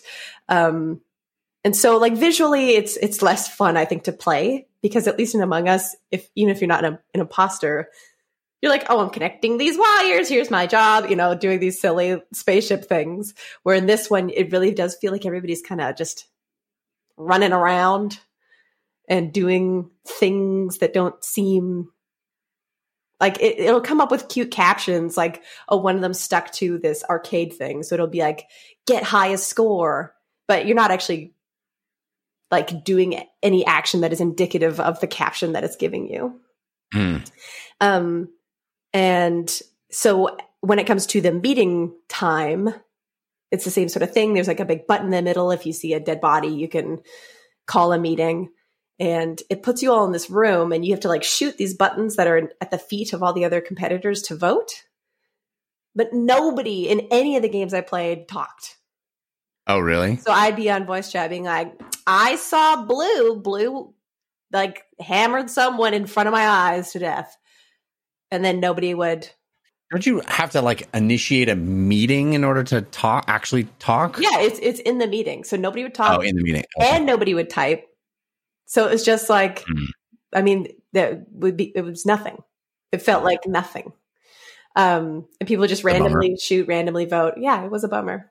And so yeah, not a lot of competition. I can imagine if you had, you know, 10 of your friends the same way if you have 10 of your friends in Among Us, you'll probably have a better time than Yeah. playing with strangers. But uh, Well, that definitely points to what you were saying before about maybe it being a group of people that haven't played Among Us or maybe wouldn't even play Among Us are kind of there to get the the special Fortnite Whatever. bibs and bobbles that they Mhm. give you for being, you know, do, trying this, and they don't really care. They're just sort of getting through it. You know, I don't know. Yeah, I definitely played against people who were a pair, um, and one of them was a spy and one of them was not. And no matter what, they just voted together, and it was like, okay, you're just here to Yeah. troll everyone. Right. Real fun, real fun. Real fun. Well, well, you know, you gave it a good college try there, Fortnite, but Among Us is still Among Us, I guess. Yeah, absolutely. Uh, tell me about Bugsnax, Oh because gosh. you know a lot of people love the Bugsnax. It- It's is it sort of Pokemon Light or Ah, Yeah. very much uh, like Pokemon Snap, maybe. yeah? Um, eh, very strange game. Tonally, You know, what, what about hot dog fingers? that makes you think it would be weenie hands. yeah, Uh, we need it. he- it's like the, the tone compared to the visuals compared to what the actual gameplay is is uh, so weird. Uh it's apparently only like 10 hours long. I've probably played four or five hours of it. And the actual action of like learning how to capture the different bug snacks is pretty fun. So basically there's these insects that look like snacks bug snacks if you will around the world. And you'll get quests from these different people who live in the village um, to get them a bug snack and you have to sort of go figure out how to capture it. And some of them are you have to like run another bug snack into it. And some of them are you can only they only come out at night and then you have to sneak up on it or whatever. So it's interesting to sort of figure out all these different ways to capture the bug snacks. But the tone was so kind of like strange and off-putting to me where like you'll get the Hmm. quest and the quest isn't like sure am hungry could use a bug snack it's somebody like these bug snacks have been destroying my garden so you're gonna catch them and then you're gonna feed them to me ew Dark. and like yeah, the whole thing is not like, oh, I have my character and I'm changing my arms into weenie arms. It's like you're feeding the villagers and then you can transform them. So it's not like a very immersive and like a weird, like I don't, I don't get to be my own weird Muppet. I'm like yeah. feeding them.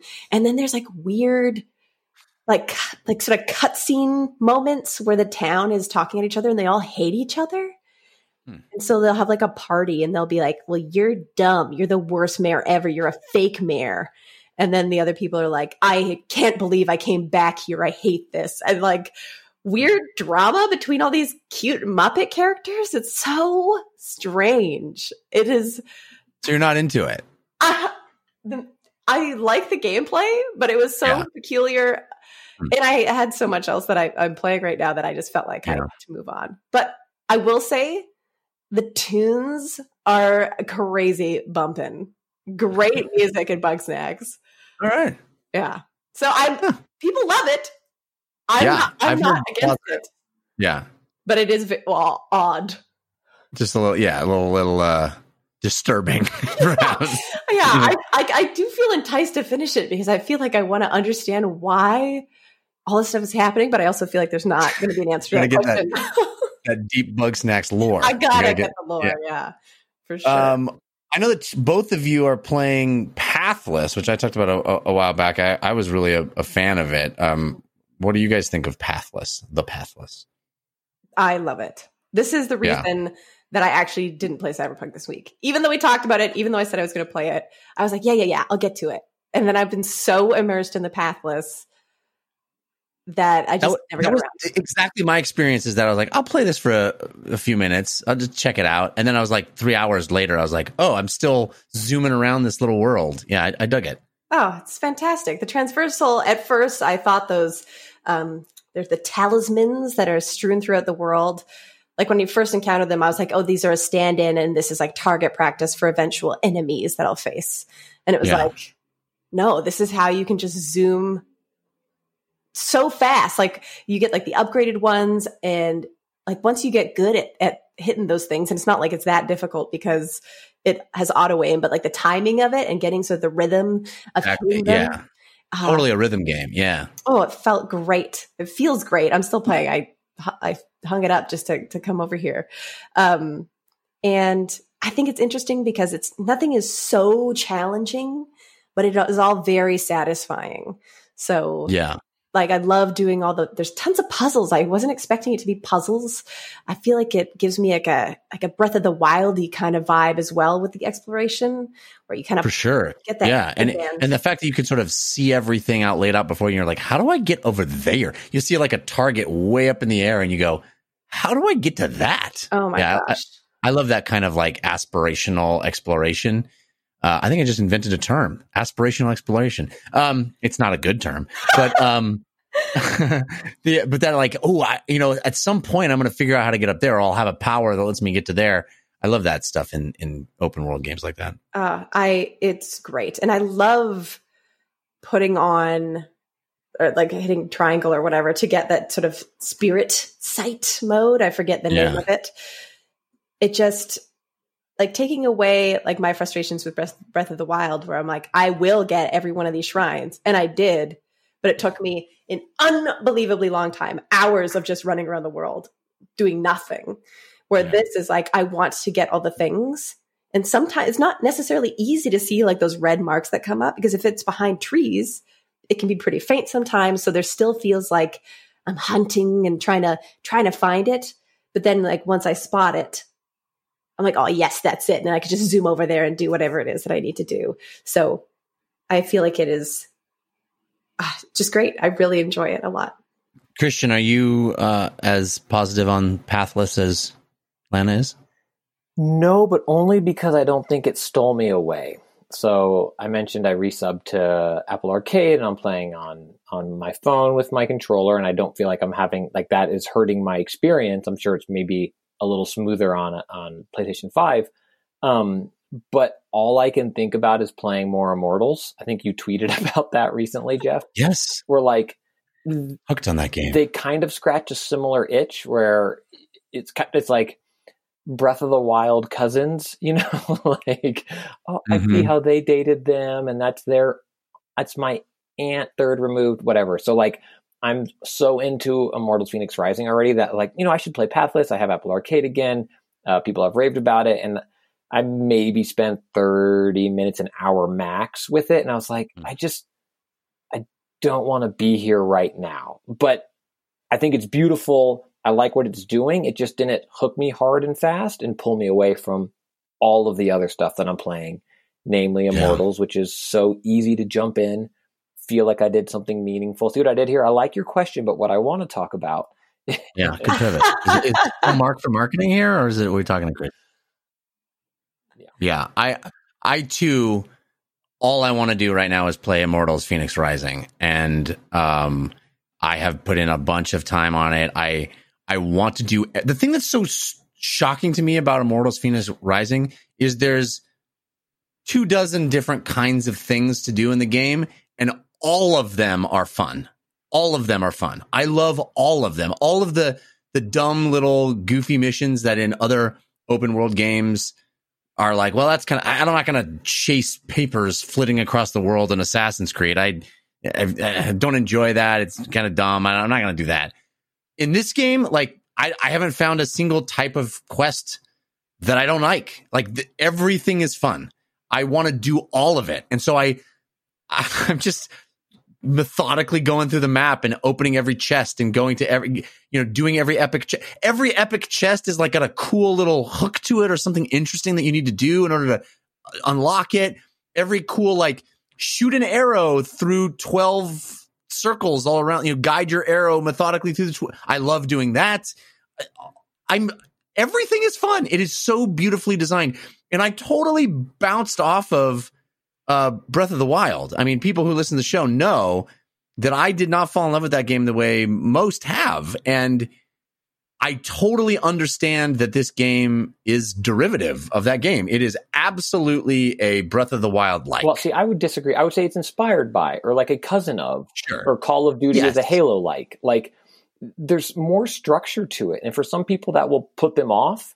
I think the beauty of Breath of the Wild for so many people was discovery and magic and like, oh my gosh, this is and I only have three pins to put on the map or whatever it was. And after that I'm just on I'm out here and look what I can do with this leaf and this raft and this balloon and all this stuff.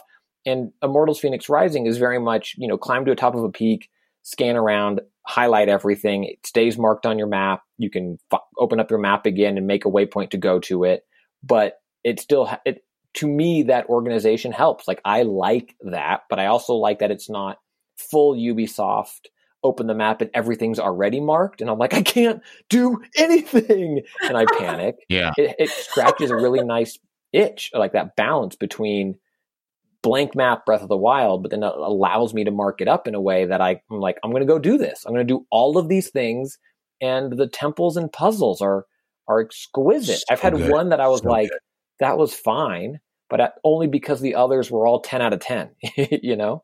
Yeah, there, there- was the the first Ares uh, temple, which was it- you walk in and there's this giant demon thing that's chained with like five huge chains going all over this crazy abstracted uh, sort of um, um, fantasy place. You know, this sort of uh, place that exists only in in the the the void or whatever, and it's like you know floating blocks and everything. And then, but there's this demon that's chained up in the middle of it, and you have to figure out how to break the chains uh, at their end points in each of them. And it's this huge open thing that gives you no clues. You just like figure it out. How are you going to get up there? And it has that aspirational exploration that I like so much.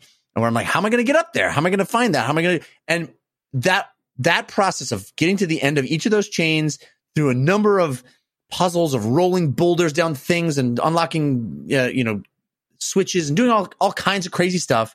Finally, unlock the demon. The game goes, "Hey, this demon's super hard.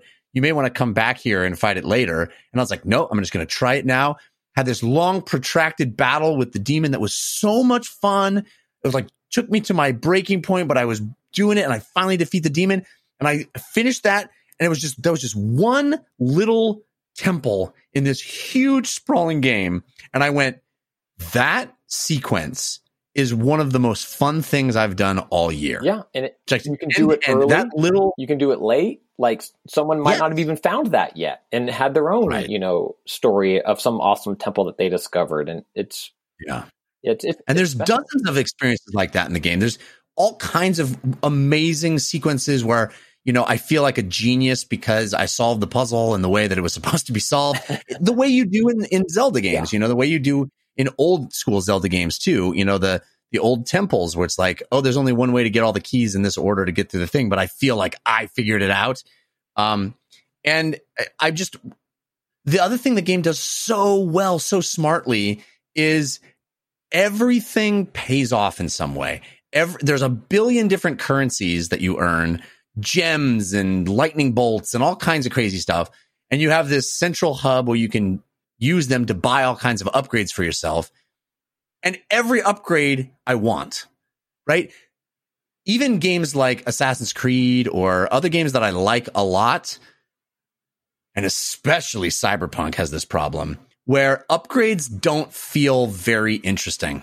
You know, like you get plus two to this. It's like, okay, well, what does that even mean? To, I don't. to, to what? Yeah, ex- plus I get a plus two. Yeah, two, exactly two what's. What? How does that even? If I don't have any way to contextualize that. It bears no. Yes, okay, my gun does two more. Okay, you know, but and, and this game has a little of that, right? You do get you you do increase your damage on stuff or your defense on stuff, but for the most part, it has really palpable upgrades that I feel. You know, and and Breath of the Wild had some of that. Like more hearts, you definitely feel. More stamina pips, you definitely feel. And this game has stamina and hearts as well, but all kinds of other stuff. You ha- all of the upgrades that you can buy. I want. I'm like looking through the things. I'm like, oh my god, that would be awesome. That would be awesome. I mean, I spent currency, hard earned currency, on some of the most like boring sounding things, but they had a huge impact. Like I bought the um the ability to zip forward while you're gliding, Yeah. Christian. Yeah. And it's awesome. Yeah. Dude, it feels awesome.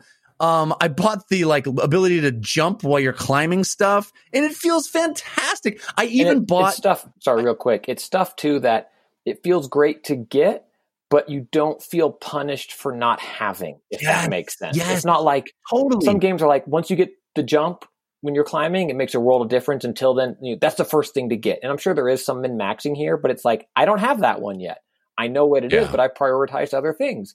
And Yeah. so now I just I have a lot of stamina and I climb or I work around the environment to get up to a higher vantage point and zip glide over there. And so Yeah. that I think is what it does really well. And then the last point, and I'll duck out again, and maybe it's just 2020 talking still, but it's a world I want to be in. And Valhalla Mhm. is a fantastic game and, and maybe deserves to be reviewed higher.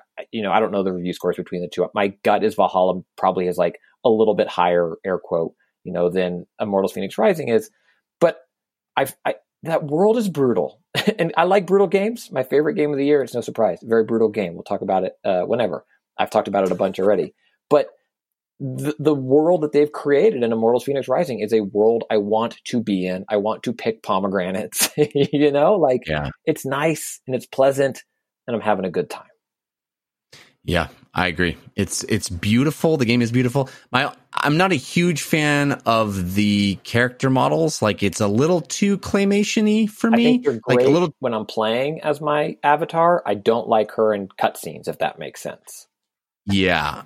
Yeah. That's one of the things I was going to ask about. Well, not necessarily character models, but I've heard a, a lot of people. Heard. I've been reading Twitter. Um, a lot of people talking No, about you play your Twitter out loud. Go ahead. You can listen. I to do text to speech, all my, the tweets. Um, the one of the things I've heard about this game is that the tone is something that is like a little sillier, I think, than people were expecting. Definitely Is still. that is yeah. that something It's- that holds up over time, or is that like however many hours in you're kind of like, okay, it's a I- little goofy, I really or is like it, it. great? The jokes, are, the jokes are hit and miss. You know, maybe 60, 60%, which I think is a great percentage for jokes. But I think the beauty of the game for me is the pacing of them. It's it's not like oh, here's Yeah. two hours of jokes. You know, there's a I can go hours without coming across any of it, right? Except for you know maybe some quips my character makes as she's exploring. But you can just kind of live in this world and then hear something funny or be you know see something interesting and, and fun. But it's not an eight hour narrative based comedy game. You know, so I I think that really really helps. Yeah, and it's exactly what Christian said. Like it, it's a nice alternative to everything else, right? Uh, So few games actually try to be funny, and this game really embraces that. Right, the whole game is narrated by this sort of comedy duo of Zeus and um um. Why can I never remember? It's a uh, alien sequel guy. Prometheus, Jeff, come on, you have it. Prometheus. Prometheus. I was going to try to see you had it. yeah. Alien sequel Prometheus. guy. Uh, I can never remember. is. Uh, anyway, but it, they're, they're they're straight up doing a comedy duo, and they narrate the whole game, right? So y- y- it, it's not just a thing But that not starts always the talking. beginning, right? Right. Mm-hmm. Yes, it, it- I think it's done very very well. In, in fact, And I, I Is mean it- this as a credit to both games. This game that no one's told me about yet, Hades. Hades is an incredible alt comic, right? Like Hades. yeah, Hades is the coolest comic smart and hip and you cool. want to Yeah, be. It's Kumail, Kyle Kinane, Patton Oswalt. Like it, it, it's incredible. And Immortals: Fenix Rising is your dad, and I mean that. It's me. It's Je- you know. It's like Yeah. you roll your eyes at some of them, but it's so fun Yeah. and it's so well intentioned that you love it, and you're like, it's light and it it, it, it, it has a light touch, right? It it, Yes. it it just sort of you know. An example is, you know, there's the god Ares who you have to save has been transformed into a chicken. So there's all kinds of chicken jokes, right? No one has ever said a chicken joke is the smartest, coolest, hippest joke in the world. There's no such thing as a cool, hip chicken joke. Yo, you ain't never game- heard my chicken jokes, but continue. yeah, you got you got a tight got- twenty on oh. chicken. you don't even know. but you know, like I'm, I'm here for it, right? I, I'm here for the the the voiceover actor going bagak over a bunch of, you know, it's it's it's, it's silliness, but the game is so good and so fun, and it just makes you want to be in that world. It's light. I constantly go, oh, I have too. twenty more minutes. it doesn't. What? It's earnest in its silliness. It's not trying Yeah. to be, you know, something it's not. Um, Right. Yeah. It Yeah. wears it really well. it, it it is a really criminally underrated game. I just it, more people need to be playing it. I find it to be so beautifully designed.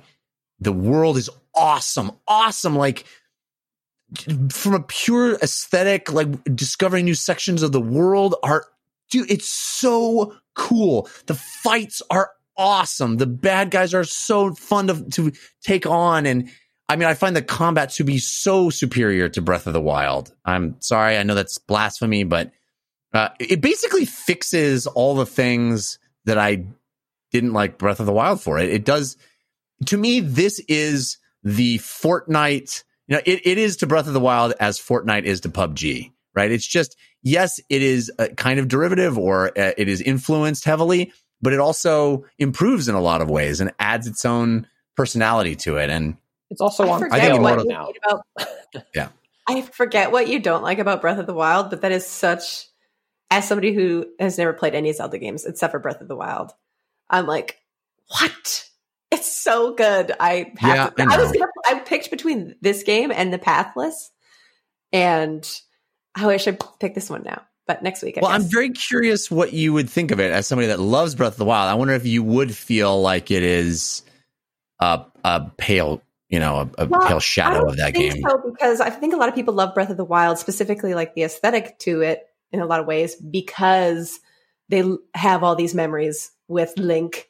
Like they Yeah. they love that style because they've been living with it like their whole lives. Like this was their their their franchise. Like same with people who love Final Fantasy. They're like, this is my thing. I love every version that comes out. Whereas like I think in a lot of ways, Final Fantasy aesthetic doesn't appeal to me. I think there are definitely things in Zelda Yeah. that that doesn't necessarily appeal to me.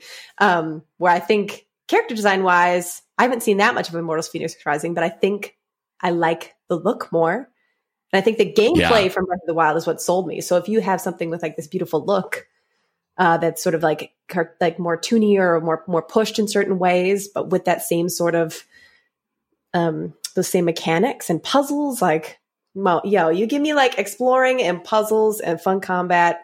oof. Oh, you're gonna dig it then. It's it is all that and and exquisite. I mean, it, the the puzzles are fantastic and the combat is excellent. I mean, everything is really really top notch and great traversal. I mean, I can like uh, you know hold down Y and instantly have this mount underneath me, and I can collect a bunch of mounts. And I'm riding, riding, riding, get to the edge of a cliff, leap off, expand my wings, glide for a while, zoom forward because I upgraded my glide to go zoom forward, get to a cliff, cling onto the side, climb up a bit. You know, it's like I'm just moving through the world in all these really interesting, cool ways and finding things. And it it it is a it is exactly the kind of game that I love, and I'm it's done very very well. Cool.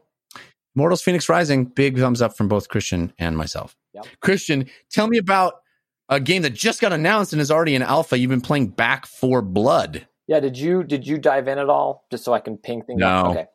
Uh, no, I didn't have any time. No, no, no, I, no, not a problem. So we talked about it last week as it was announced, and I was like, no, I, I love this. I'm I loved Left 4 Dead and Left 4 Dead Two. Give me more Left 4 Dead. This is the studio that made those games, and they're they're making that game again.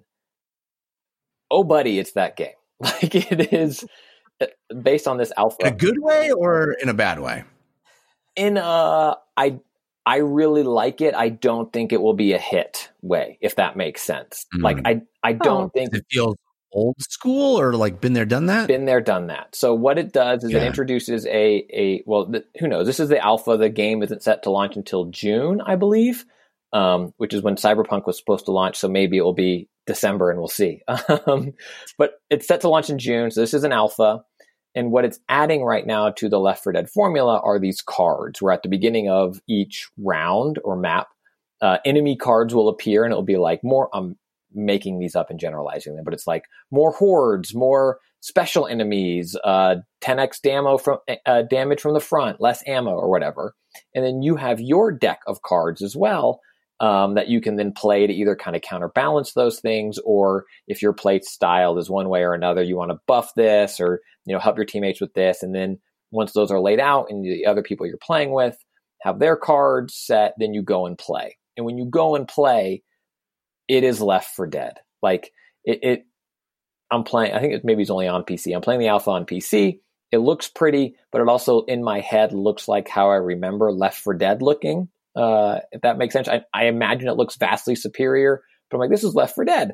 I mean, it's it's down to when you start the alpha, it has a trailer that you can watch online, and it kind of goes through it, and it talks about the director. You know, will change things as you play, and it's all of those same things from Left 4 Dead. When you come across ammo, the voice lines sound very. It's like ammo here. Uh, there's some health over here. Um, there's birds that if they squawk, you know, they'll call the the afflicted. I forget what they call zombies in this game. I'm going to create a game in 2021 with zombies and I'm going to call them zombies. That's radical. Be, That's too radical. no one's ever heard of it. Um, it, it, like it will attract them, and there's like the bloater, and you know the special types. Like it is so much that game where you're going from safe house to this or the other, and I just feel like I know that there are people that this will be their first experience with it because Left 4 Dead 2 is old now, right? Like it is a it, it is on Nick at Night, you know? Um, but to me, I think it feels like I put so many hours into those. I imagine I will buy this game when it comes out. I will play it for five or six, and then it will fall into my memory as being Left 4 Dead. If that makes sense, like I'll be like, yeah, I played a lot of that before, and I don't think it will capture the streaming culture the way I think they want it to, based on what's out right now on the alpha. All that said, if you love Left 4 Dead and you want more Left 4 Dead, this is going to be right up your alley. All right, it's Back 4 Blood. Do we know a release date on this yet? I think it's, it's June. I think it's June 2021. All right. All right. Uh, I want to mention one more game. Uh, it's weird that we're going to do this whole episode and really not talk about Cyberpunk 2077. Have you stopped playing it, Christian? No, I'm still playing it. I'm I'm working my way through, and I'm trying to explore more of the branches. You know, explore yeah. more of the bush, um, as we talked about last week. But to be honest, you know, I, I sit down and I'll play 30 or 45 minutes of Cyberpunk, and then I'll be like, let me just check on Immortals. that, dude, that's I. You know, I said at the very, very beginning of the year that I was going to try a new mantra, follow the fun.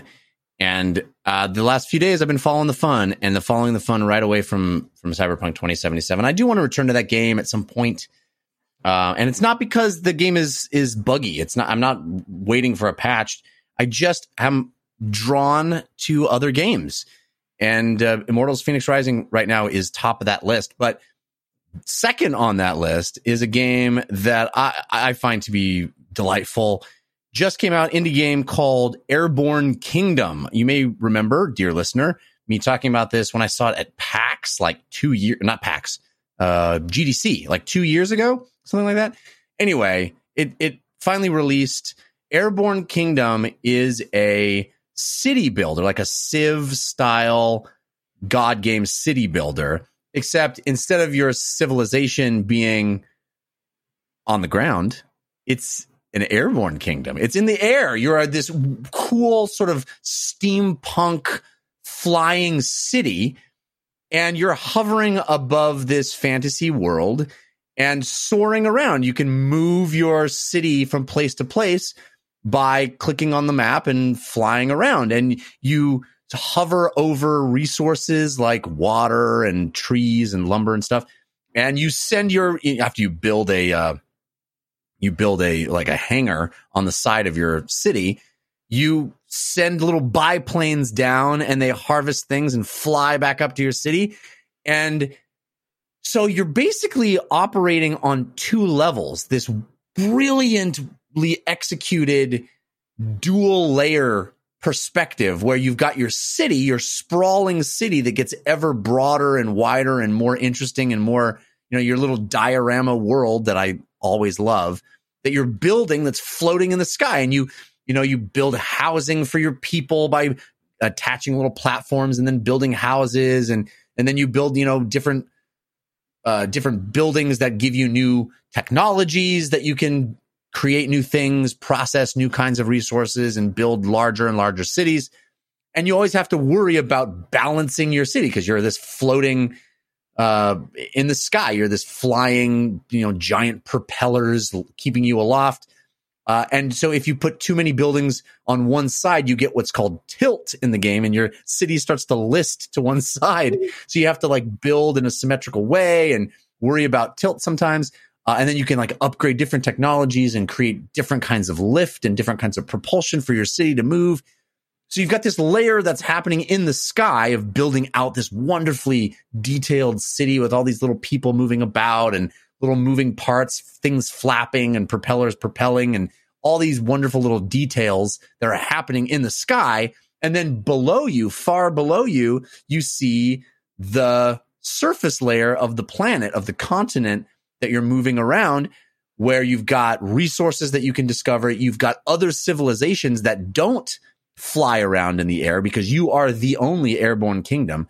Everybody else is earthbound and terrestrial. And but you can still fly over them and make contact and, ha, you know, ha, get into treaties and um, do quests for them and earn new technologies and find out new things by talking to them and uh, you know, discovering other things on the map, the hidden things, surprising things uh, that you can find that will give you new boons and recruit new people to join your society and all these wonderfully fun things, none of which, in contrast to a game like Civilization, includes going to war. This is a game that is purely non-violent, and I find it to be such a beautiful respite uh, in this world of ours in 2020 here at the end uh, to just play this wonderfully creative, um, non-violent, beautiful game. Uh, I, th- I think the art style is gorgeous. It's kind of got a little bit of a papercraft look to it.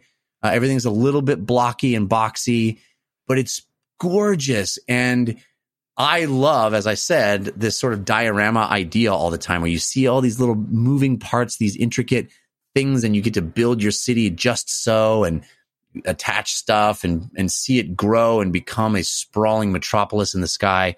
Look, Ah, this game is awesome. I'm looking at, I think they're screenshots. Is there like a photo mode or does it have that really shallow depth of field? It has that shallow depth of field. Yeah. Wow. This is Yeah. gorgeous. Dude, the game is so beautifully designed. The the way it relates information to you, I I absolutely love it. It everything is very clear. It'll have like text sort of inlaid on the surface of the planet, like inside um inside the context of, of cities or terrain, but it, it almost looks like a map. Uh, they'll have little balloons that fly up to show you where things are. Like everything is expressed sort of in the context of what you're looking at on the screen. I mean, there's lots of menus as well. I mean, these games are always have lots of menus, but I just love how the game lays things out because that double layer system could have been overwhelming and confusing and messy. Really, it could have been it could have been messy. Like things could get in the way of other things, and you could be frustrated. Like I'm trying to look at this, but my big old city is in the way. Never, never did I feel that. It is elegant and and perfect. Like how it tells me what I need to know. So good. Uh, the only exception to that, honestly, is I don't think the tutorial is as good as it could be. Like I wish the tutorial getting you up to speed, it, you get it quickly, and I grokked it pretty fast, but I wish the tutorial was just a little more. I mean, the game doesn't have any voice acting or anything like that. I wish it, had, it the tutorial was a little more like, okay, here's what you need to know. Instead, it's little tool tips that come up periodically as as you encounter new things.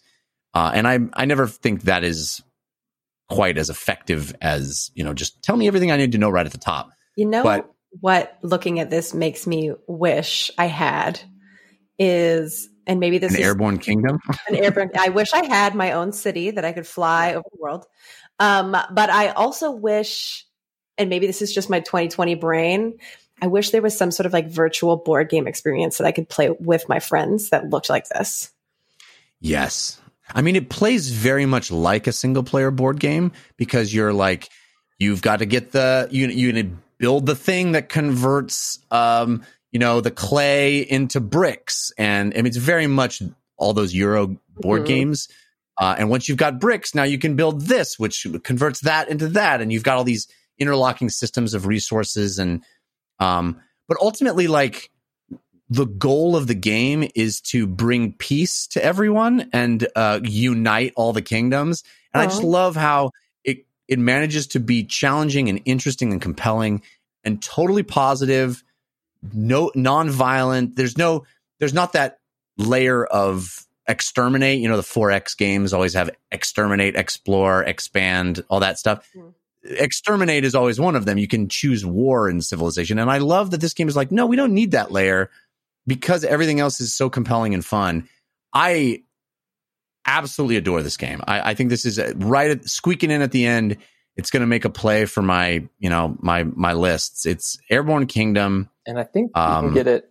It's on sale in the Epic Store right now, and I think it qualifies for their coupon too. So I think like you can pick it up right. And I think with like, their re- like their coupon, their limitless ten dollar coupon, it's nineteen bucks as of recording this. I think you can get it for nine bucks on the Epic hmm. Store, which is And it's Steel feels like a good deal. single player. Single player. Yeah. I mean, I I, they may have a multiplayer mode that I just didn't even look at, but I, Fill I- town yeah, with my it's a single- buddies.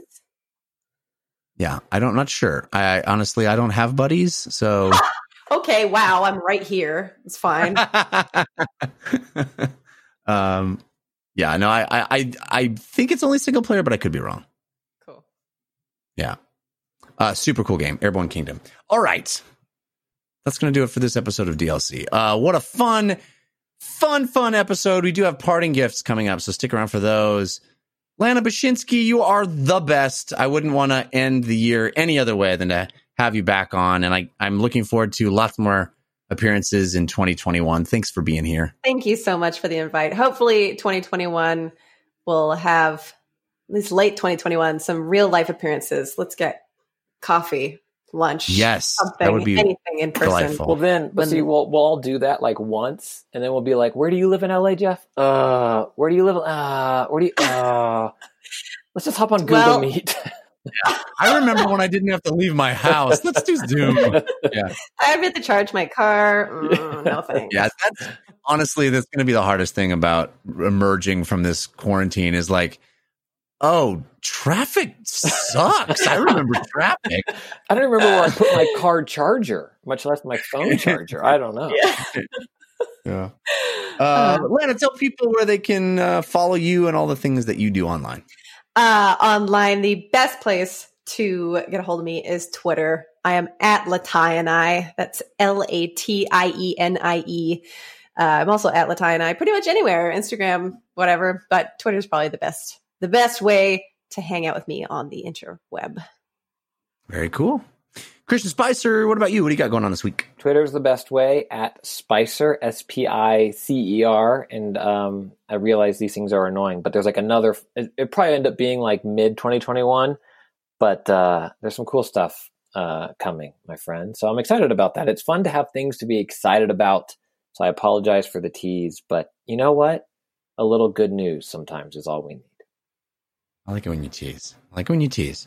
Um, you can follow me on Twitter. I'm at Jeff Cannata, which is spelled with two N's and one T. Lots of other shows for you.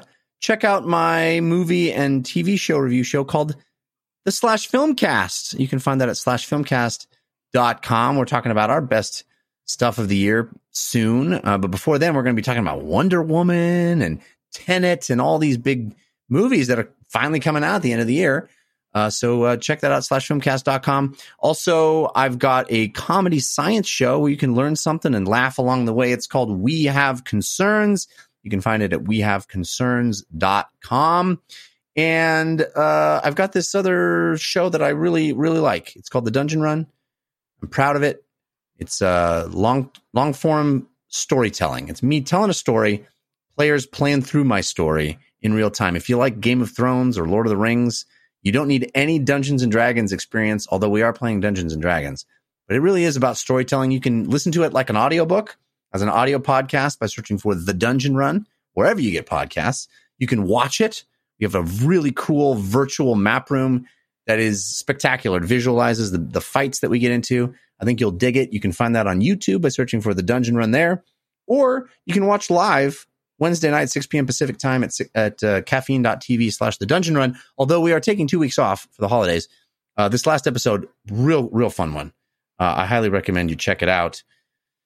Uh, what else? That's it. I think, uh, we'll go to, uh, parting gifts. Yeah. All right. Um, let's wrap the show up now with parting gifts. Hey, give us a suggestion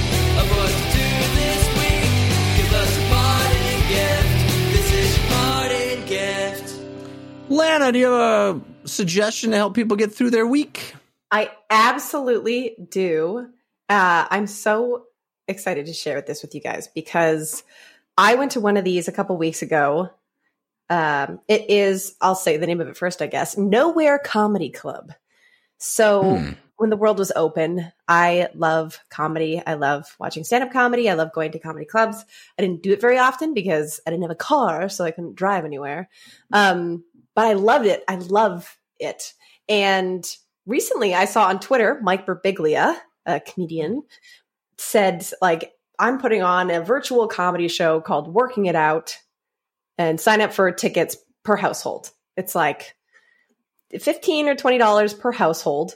And what you get is a ticket, which is eventually a Zoom link that you click on to get into the show, which coming up to it, I was like, this is going to be a chaotic nightmare. Like coming in the Zoom call, join the Zoom call the night of, there's 700 people in the Zoom call Wow. and they have really strict rules, really incredible moderation. They have everybody set their maximum possible volume to like 5 or 10% of their possible volume so that they can stay unmuted so that you can hear the laughter. And Wow. Mike Birbiglia is hilarious. He has a podcast, I guess, and has started like a couple new sort of online formats for telling jokes rather than his usual sort of all like tied up at the at the end like story that he's told with comedy interspersed throughout. It's like little bits, things he's trying, joking with the audience. You're like in the Zoom call with Mike, Mike Birbiglia. It's so like surreal in a way. And then they'll like release the camera. So the camera will also bounce between like laughter when it hears laughter it'll you'll see other people in their homes with their friends with their partners like all it felt like a very wholesome experience. Like all of us are here very far apart coming together seeing these different faces of people who want to do the same thing as me. So it's a hilarious show. Um, mike Birbiglia in particular has a, a special a, a holiday special on the 26th and 27th i think a couple of the showings are sold out I maxed out the Zoom call possible numbers, I guess. Um, but it was so funny last time, so well done, and so weirdly wholesome to feel so close to a bunch of strangers, even more so than I would like physically sitting next to them in some kind of comedy club. It was an awesome experience. I highly recommend it. It's one of those things where nature finds a way. You know what I mean? The the dinosaurs will f- figure it out. It, it's it, it, So many industries right now are having to reinvent themselves in the in light of where we are, and hopefully we'll we'll be through it soon. But my goodness, it's amazing to see that even something that is, you know, it, it seems only possible live, uh, people have figured out how to do it, and it sounds like it actually worked, which is cool. It was great. It was great. That's Awesome. Nowhere Comedy Club. Nowhere Comedy Club. Christian Spicer, what's your parting gift? Yeah, I'll throw uh, my weight behind Nowhere Comedy Club as well. As just talking about it to someone else online, like Ben Gleib and the people that put that together. It is nature finding a way, but it is also folks like Ben working very hard to to make it happen and and find those tweaks and stuff about like yeah, limit your peak volume and how we're going to do this thing. And then Birbiglia was sharing screenshots and images of like the set he built for himself to to do his special and to do his shows from there's some really fun stuff like that. I talked about Justin Willman's um, Magic for Humans live, you know, virtual show as well, and it's uh, it's really cool. And my parting gift, they also did one. I think it's too late for you to watch the recap of it now, but uh, Less Than Jake, they have a new album out called Silver Linings, and it is phenomenal. Goldfinger also has a new album out, which is also pretty good, but there's more swearing on it, so I don't get to listen to it as much because my kids and I are all always home. I'm not like in the car without people anymore. Um, but Less Than Jake's new album, Silver Linings, I mean, it starts off with a bang and just and just goes from there. It is um, classic Less Than Jake, and I mean that in all the best ways possible. If you are a fan of theirs or were a fan of theirs, I highly recommend checking out their new album, Silver Linings. So they're still not as good as Jake, huh? Dude, they are not, but they are so much better than Ezra. and um, you know, there's a few things they still do really well. So, all right, all right. Um, my parting gift is um a uh, a recommendation by way of a movie. Uh, so there's a movie uh, that we reviewed on the Slash Filmcast recently that I think more people should see. It's called The Sound of Metal. It is on Amazon Prime streaming. It is about a drummer, a, a heavy metal drummer who uh, loses his hearing, and it is an extraordinary film experience. But I mean, it's it's harrowing to to go through this experience of losing one's hearing. Ultimately, it's a movie of hope, but it is an incredible experience. But I will tell you about that movie to tell you it made me think about my hearing and take care of your hearing. You know, if you're listening to this on earpods or uh, things that are amplifying into your eardrum, maybe turn down the volume a little bit. You know, it doesn't have to be blaring. Uh, you don't get your hearing back. So uh, this holiday season, that's my message to you. Take care of your hearing. Also, that movie is excellent. Can I? Uh, oh, go ahead. Go ahead, please. I was going to say, can I throw in one more uh, parting gift, just sort of Please. attached to that. Take care of your hearing. Um, I also just want to say the holiday season. I mean, I think a lot of people are going to be having a, a tough time with from their families. This is my first holiday yeah. season, not with my family. Um, and things have been stressful. Like shipping is a nightmare. If you've tried to ship anything, let alone a family's worth of gifts, or just like thinking about the idea of being possibly alone through this like a couple weeks off, couple days off, no time off. Maybe you're an essential worker. Like there's so many stressful things about the holidays. Don't just uh don't just I will take care of your hearing, but in addition to take care taking mm-hmm. care of your hearing, make sure to take care of your heart and yeah. your your brain. You know, self-care, buy some face masks, you know, give yourself a mani, like whatever it is you got to do let yourself relax because it's been a really tough year and whatever break you can afford yourself, you deserve to take that. And that's You're it. here. Yeah, well said. Along those lines, we have a wonderful parting gift sent in by a listener that I think actually might give you a little self care. And I think it's going to be great. In fact, we have special permission to share it with you.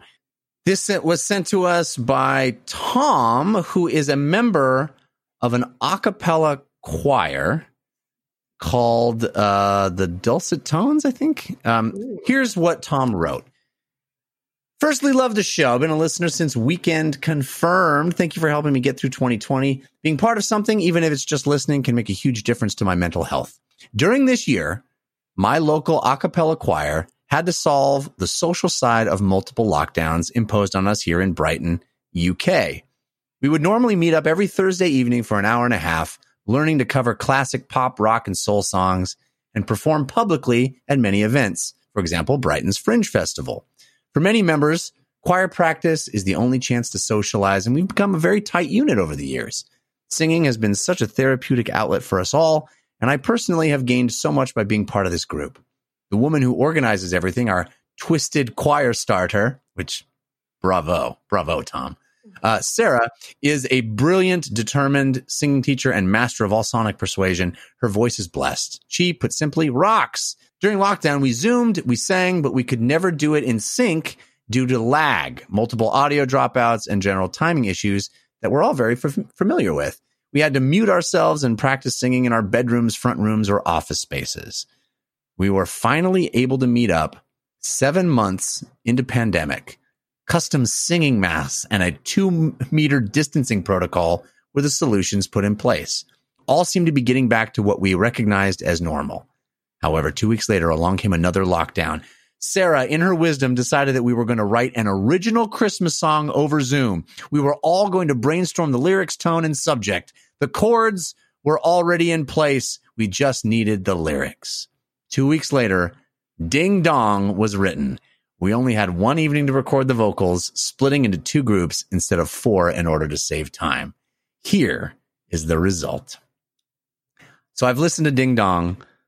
I think it's delightful. And we got special permission to put it on the end of this episode. So we're going to sign off uh, into the holiday season with a beautiful, beautiful original piece that I found to be uh, just stirring and soulful and perfect for this holiday in 2020. And I hope you enjoy it as well. Thank you, Tom, for sending it to us. If you want to have your parting gift on the show, send it to dlcfeedback at gmail.com. We will also thank our musical contributors, our, our folks that sent us the bumpers that we play, Patrick L., Sean Madigan, and Zero Star, for their musical contributions as well. I want to thank Lana Bachynski and Christian Spicer for hanging out with me. And I want to thank each and every one of you for being with us over this year and uh, over this episode. I can't wait to wrap things up. Next week, we're going to be big episode. We're going to talk about our favorites of 2020 and then uh, on to 2021. So I hope you stick with us. Until then, think about what you put out into the world. Make it a better place.